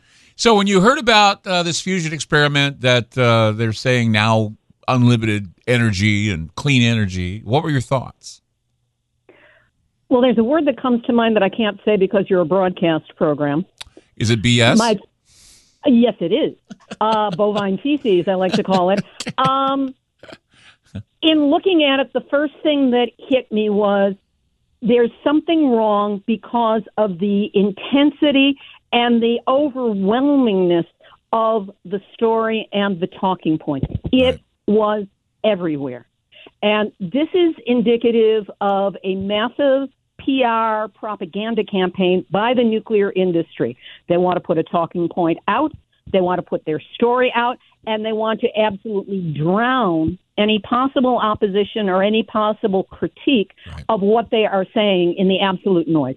This is something they do repeatedly, which is that they seek to surgically implant in our minds, in the mass minds, a talking point, a perspective that is in their favor, and to do it so thoroughly that it becomes accepted truth, like the lie that nuclear is a green, sustainable technology on par with solar, wind, geothermal, and the rest. And it is not. That is a core lie, but it is believed by so many people because it was put forth consistently, repetitively, and ceaselessly by things like World Nuclear News, which is their their press end, their their publicity, their propaganda end. They put millions and millions of dollars into putting the information out because they get back from government subsidies and the like billions of dollars. So it's worth it to them to spend all of this money and hire experts in writing and putting this messaging together and do focus groups and find the talking points that work and then push them out the door. So when I saw this everywhere, I went, okay, there's got to be something wrong here. I mean, the joke for years has been that about every 10 years comes a big announcement that, oh, we've made this great progress in nuclear fu- nuclear um, fission, fusion, Mm-hmm. sorry, nuclear fusion, Yes. and it will no more 10 years from now. And it's always 10 years from now. What, what, what they joke? What do scientists joke? They say every 50 years they, they come up with something. Uh, uh, something I was reading. It was something all the way back to Fermi after the uh, the nuclear bombs went off, saying something to the effect says, "Yeah, every 50 years you'll notice that they'll come up with some other idea about nuclear." But see, what got me in the press conference, see, I was all excited about it when I first heard about it because I thought, "Ooh, it's going to be clean." They say it's going to have no waste. They say, and all these things, and then I started hearing in the press conference some trigger words like it's the holy grail of nuclear fusion. It's uh, what is it? Oh, it's all basically because of the inspiration of Joe Biden. Uh, and what else did they say? Uh, oh, they were saying something. I can't remember what it was. It was the holy grail. It was all inspired by Joe Biden. Joe Biden made it possible. Oh yeah, and that it will create jobs that will be inclusive. All of this claptrap that is is nothing more than the same uh, politically correct narratives that we're constantly being fed. That this is something good for us because green energy is going to employ so many people in the future. genuinely green energy can, meaning solar, wind, geothermal, the other forms that are be, that are being explored. But nuclear is not it. Nuclear is is a trap, and it's a very profitable one for a very small se- small sector of people. And they've been putting the pieces in to manipulate the public to keep us in line, including this upcoming Oppenheimer film, which is giving me nightmares already. Um, that somehow we have to accept this because this is the future. The phrase that uh, that I picked out, which had all of the buzzwords in it for me, was monumental science. Scientific breakthrough that is a milestone for the future of clean energy. They did everything but call it the second coming of Christ. Oh my gosh, you're right.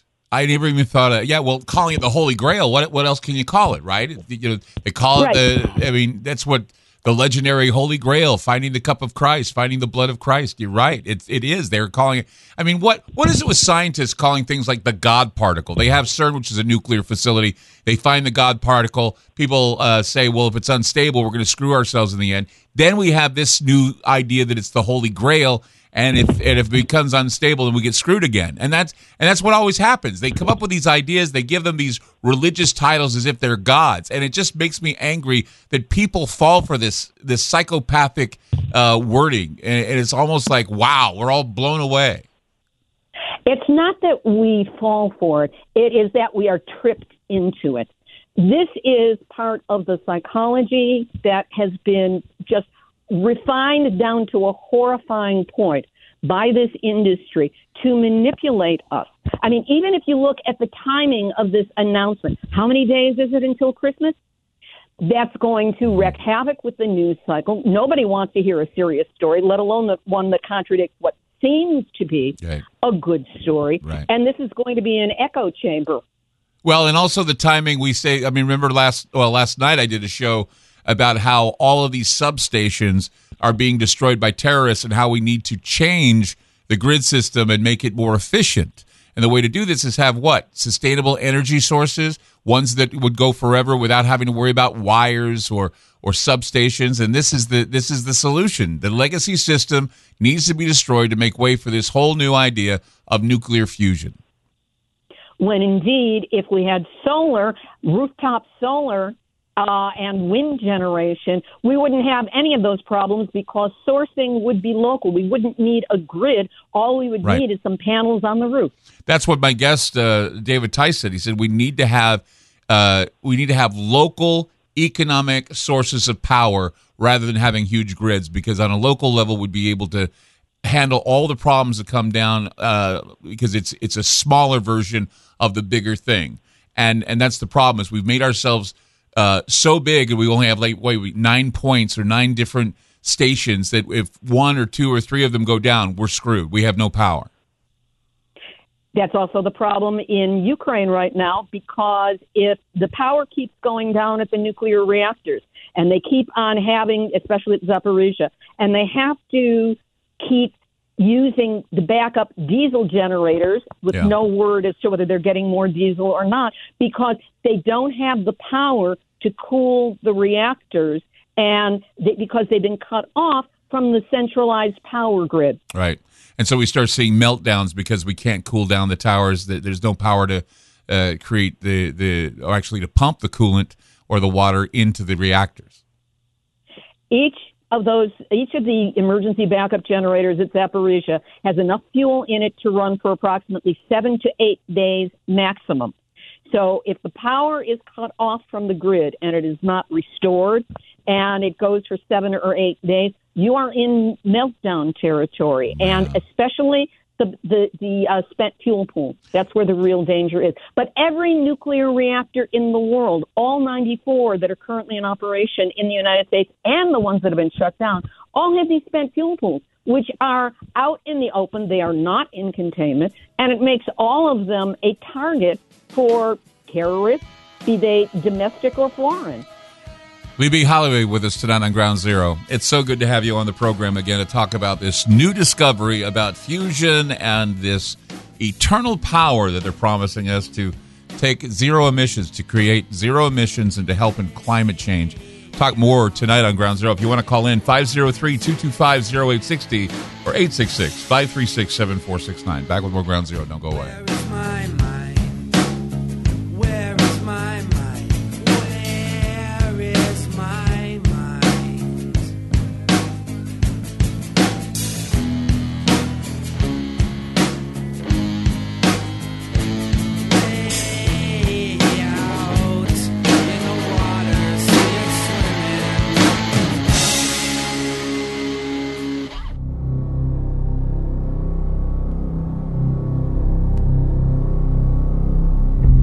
Today, we're here to talk about fusion, combining two particles into one. I thought you might like to see what your investment built. No fossil fuels. Free clean energy for an entire city. Three years ago, a Russian scientist published a paper on weaponized fusion reactions. One week later, your reactor started developing problems. Last week, at the Lawrence Livermore National Laboratory in California, scientists at the National Ignition Facility achieved fusion ignition, and that is creating more energy from fusion reactions than the energy used to start the process. Someone will work out what Dr. Pavel did. Someone will figure out a way to make this power source into a nuclear weapon. It's the first time it has ever been done in a laboratory, anywhere in the world. Simply put, this is one of the most impressive scientific feats of the 21st century. I need you to take control of Wayne Enterprises and this reactor. To do what with it? Nothing. Until we can guarantee its safety. And if we can't, Decommission and flood it. destroy the world's best chance for sustainable future. If the world's not ready, yes. Now, fusion of this, of hydrogen atoms, is something that we've known for more than a century could work. We've actually done it in an uncontained form called nuclear bombs. Go on then. Do your work. We don't want to do that. that has a lot of bad implications. Um, this would be a safe and equitable way to put a sun or the stars in a box and the power that they hold, and then be able to distribute it. It's done. This is now a four megaton nuclear bomb. Pull the core out of the reactor. No, you cannot. This is the only power source capable of sustaining it. If you move it, the core will decay in a matter of months. Five, by my calculations. Then it won't go off. Take them up to the surface. People of their status deserve to experience the next era of Western civilization. I'm Clyde Lewis. You are listening to Ground Zero, 503 225 0860 or 866 536 7469. B. HaLevy is with us tonight on Ground Zero, uh, nuclear hot seat. You know, I'll tell you this. You know, I was when I first read about this, I was blown away because of all the science fiction that I've accumulated in my lifetime. And we were talking earlier about several movies that talk about this, from Batman to Spider Man to Iron Man. And one of the things that I find interesting is, at first, this was a story that basically blazed onto the internet, and then all of a sudden it disappeared. And now the the whole news cycle today is about the Respect for Marriage Act. And I'm thinking, if this is such a breakthrough discovery, why did this all of a sudden disappear? And and what what are they telling us? I think what they're telling us is that they don't want us to look any closer. Just swallow what they have said that this is a breakthrough and that this is a great thing. And I did a deep dive in some of the information that was out there, and I discovered that really what they are telling us is not what the information supports, not what the numbers support. The big, if I can go into this, Yeah, sure, now. go right ahead. I would love to hear what you have to say about this. Yeah, because some of its sources, an article that you were quoting from at the beginning too, is just several paragraphs down and buried. The big honking talking point is that they had 2.05 megajoules of energy and they turned it into 3.15 megajoules of energy. These are that's like Las Vegas odds. You know, you start with two, you get three. You can keep doing that and you can get rich but slowly. Right. The thing is, they're not telling the whole story. The focus is on how much energy went into the target in that moment. But back it up a little bit. You say that there were three megajoules, I'll round it off, three megajoules of energy produced. But it took 192 lasers focused on whatever that capsule was to turn the two megajoules into three. The 192 lasers that were necessary to create it consumed 322 megajoules of energy in the process. So, in other words, that energy had to come from somewhere. I'm guessing it was grid related. Mm-hmm. So 322 megajoules were through this convoluted process turned into 3.15 megajoules of fusion. That's 318.85 more megajoules of energy used than was produced. But it's invisible because you've got to back your way through the process. Now, if people want to check this out for themselves, it's in Scientific American under an article Nuclear Fusion Lab Achieves Ignition. What does it mean? And you got to read through some of the boring paragraphs to get to this particular set of numbers. And when I saw those and I did the math, one plus one equals two, they are creating an illusion. They are selling it to us wholesale across the board. And once they have made their point, they back away and just let it settle in to the subconscious of everyone. So by the time we get out of the holiday season after the first of the year, it will be accepted as truth. As I said before, as nuclear is green, the lie that is accepted as truth. They cook the books. They're gaslighting us. Well, here's something else too, and and okay, forgive me if my physics are like you know out the door. I haven't really you know put my face in into physics book since high school. Okay, so they're saying that they have a man-made power uh, situation where they've fired lasers at uh, hydrogen pellets, and that they have cheap and clean forever energy. But doesn't that violate the second law of thermodynamics? I mean, doesn't anything that changes does it leave behind pollution or or waste? They're saying there's no waste and no pollution. How's that happen? That's that's what they said in the 1950s about nuclear reactors, the the fission reactors. That it was going to be too too cheap to meter, that they were safe, that this was the peaceful atom. That was the label that it was given. And I mean, Walt Disney did cartoons about how wonderful this was going to be, and we all just nodded our heads and went along with it, and for the most part, ignored it you know, people were obsessed about the bomb because that was an immediate threat, but we didn't see the danger coming in the back door of these nuclear reactors, which are all dirty bombs in our backyards. But see, they're trying to make it sound as though it's carbon free. That's impossible, right? Am I am I right here or wrong here? That if there's if there's anything burning, it's got to leave behind waste, carbon, or whatever, or methane, or something, something that that generates decay. I mean, it's just you know, tell me if I'm wrong here. You're absolutely right. And what they do is they control the conversation, they control the discourse. They say that no carbon is released in the generation of the energy. And the wording that they use is specific to the split instant that the atom is being split to release the energy. And they're right. In that split second, there is no carbon created.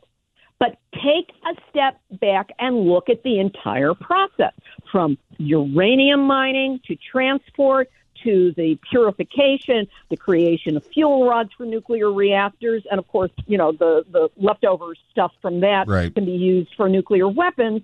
And then you've got the construction of the site, the energy that is needed to run it, because nuclear reactors do not generate their own energy they have to get it from the grid. They have to feed into the grid and then they get it from the grid, but it's not necessarily their own energy. And then afterwards, we have the forever waste. We have waste that contains plutonium, mm-hmm. which is deadly to human life for 250,000 years, to say nothing of the fact that it's just a shade short of being weapons grade. So any country that has a nuclear reactor is very close to being able to have their own nuclear weapons. That's how India got it. That's how Pakistan got it. Yeah, yeah. I'm, I'm like I say, it's back to the idea of proliferation. What does that mean for the future? Libbe HaLevy is with us tonight on Ground Zero, talking about well, nuclear hot seat. Her, her show. It's uh, just as informative as it is here tonight. We're very grateful for what she's having to say about this new discovery. They're saying about fusion and what it means for zero carbon emissions.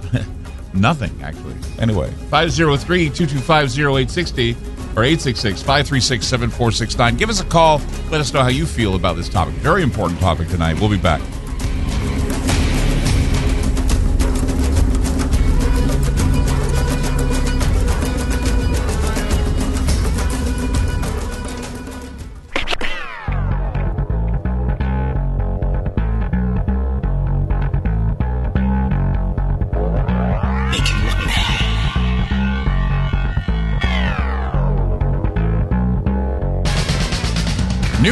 NuclearHotSeat.com. Libbe HaLevy with us tonight on Ground Zero. We're going to go to the calls 503 225 0860 or 866 536 7469. Let's go to Joe in South Carolina. Okay. Let's go to. We can't go to Joe? Uh, something's wrong with the phones. I can't go to anybody. That's kind of bizarre. The phones are jammed. Okay. Well, let's just talk to Libbe then. We'll hope we can get to the phones because the phones have been jammed for some reason. We can't get to the calls. Try one more time. Oh, it's not connected. That's the problem. Okay. I hope we didn't lose everybody. I just saw that we, it wasn't connected. The computer just went down. So, okay, we're we're back to uh, trying to see what happened here. But in the meantime, uh, we were talking with Libbe, and uh, she was telling us about how a lot of this, what we're we're seeing with this uh, experiment, is while it's you know it qualifies as ignition.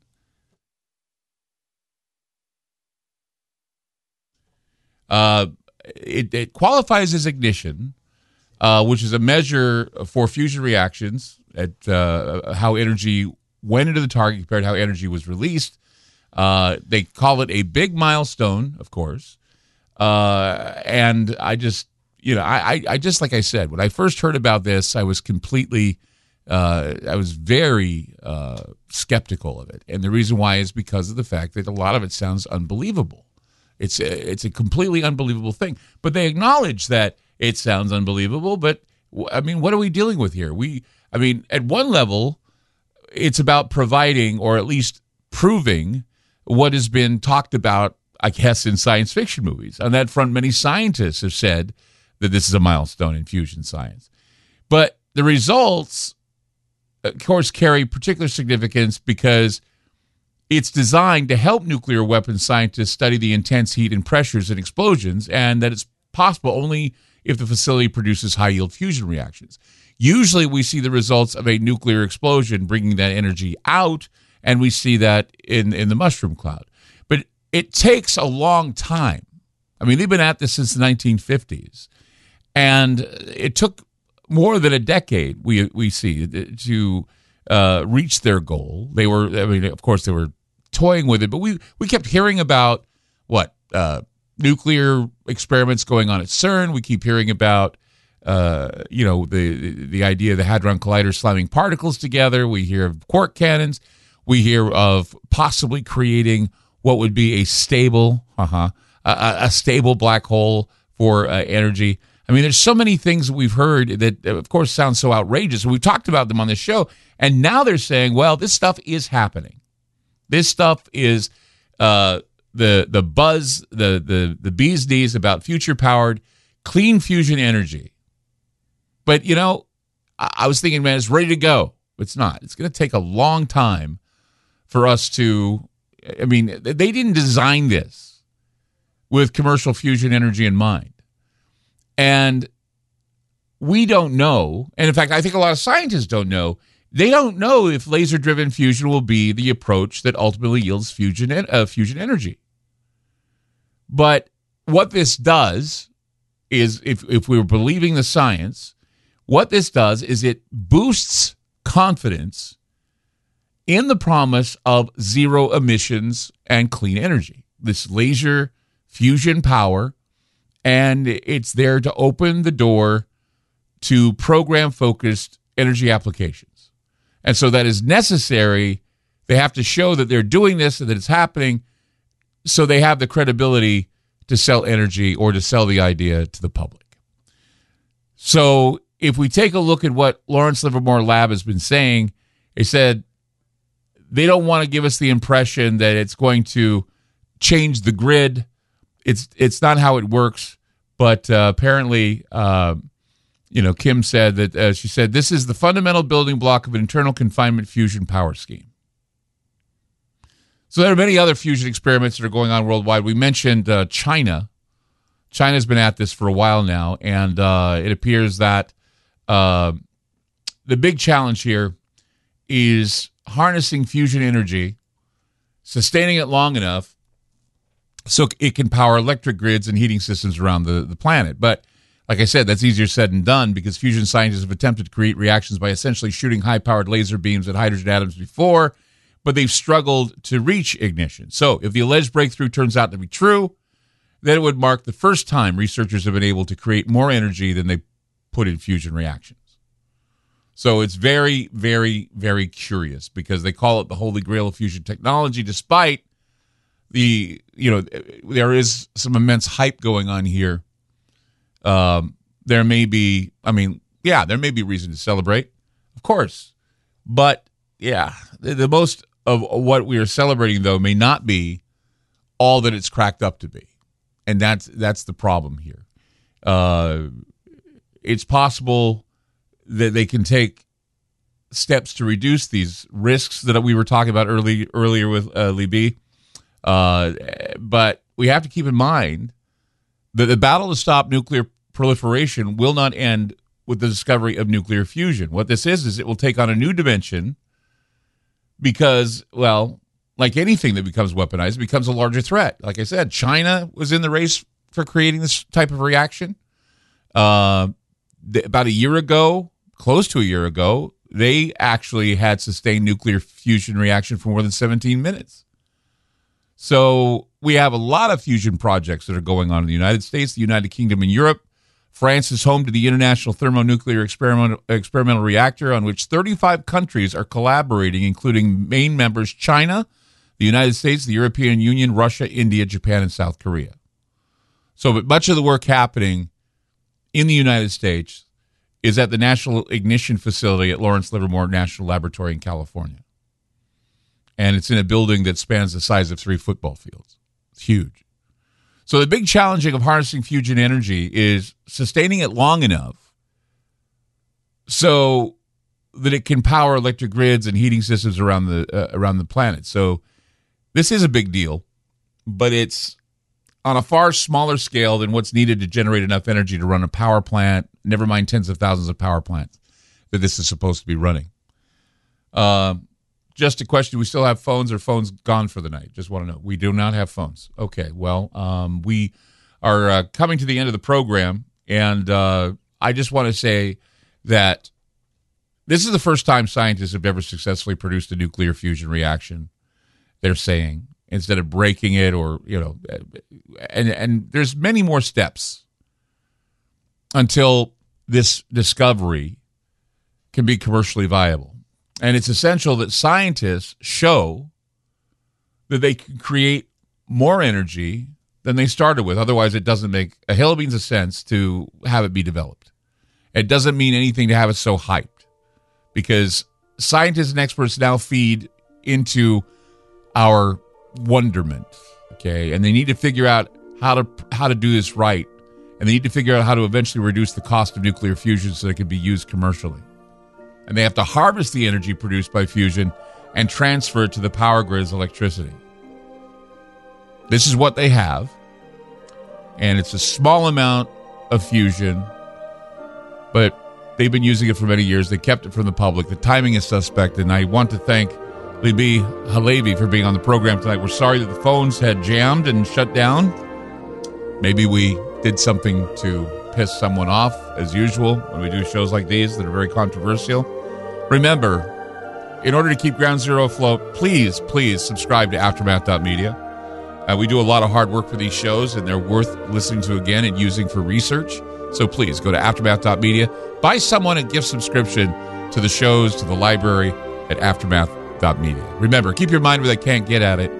You keep it at ground zero. Good night, everybody.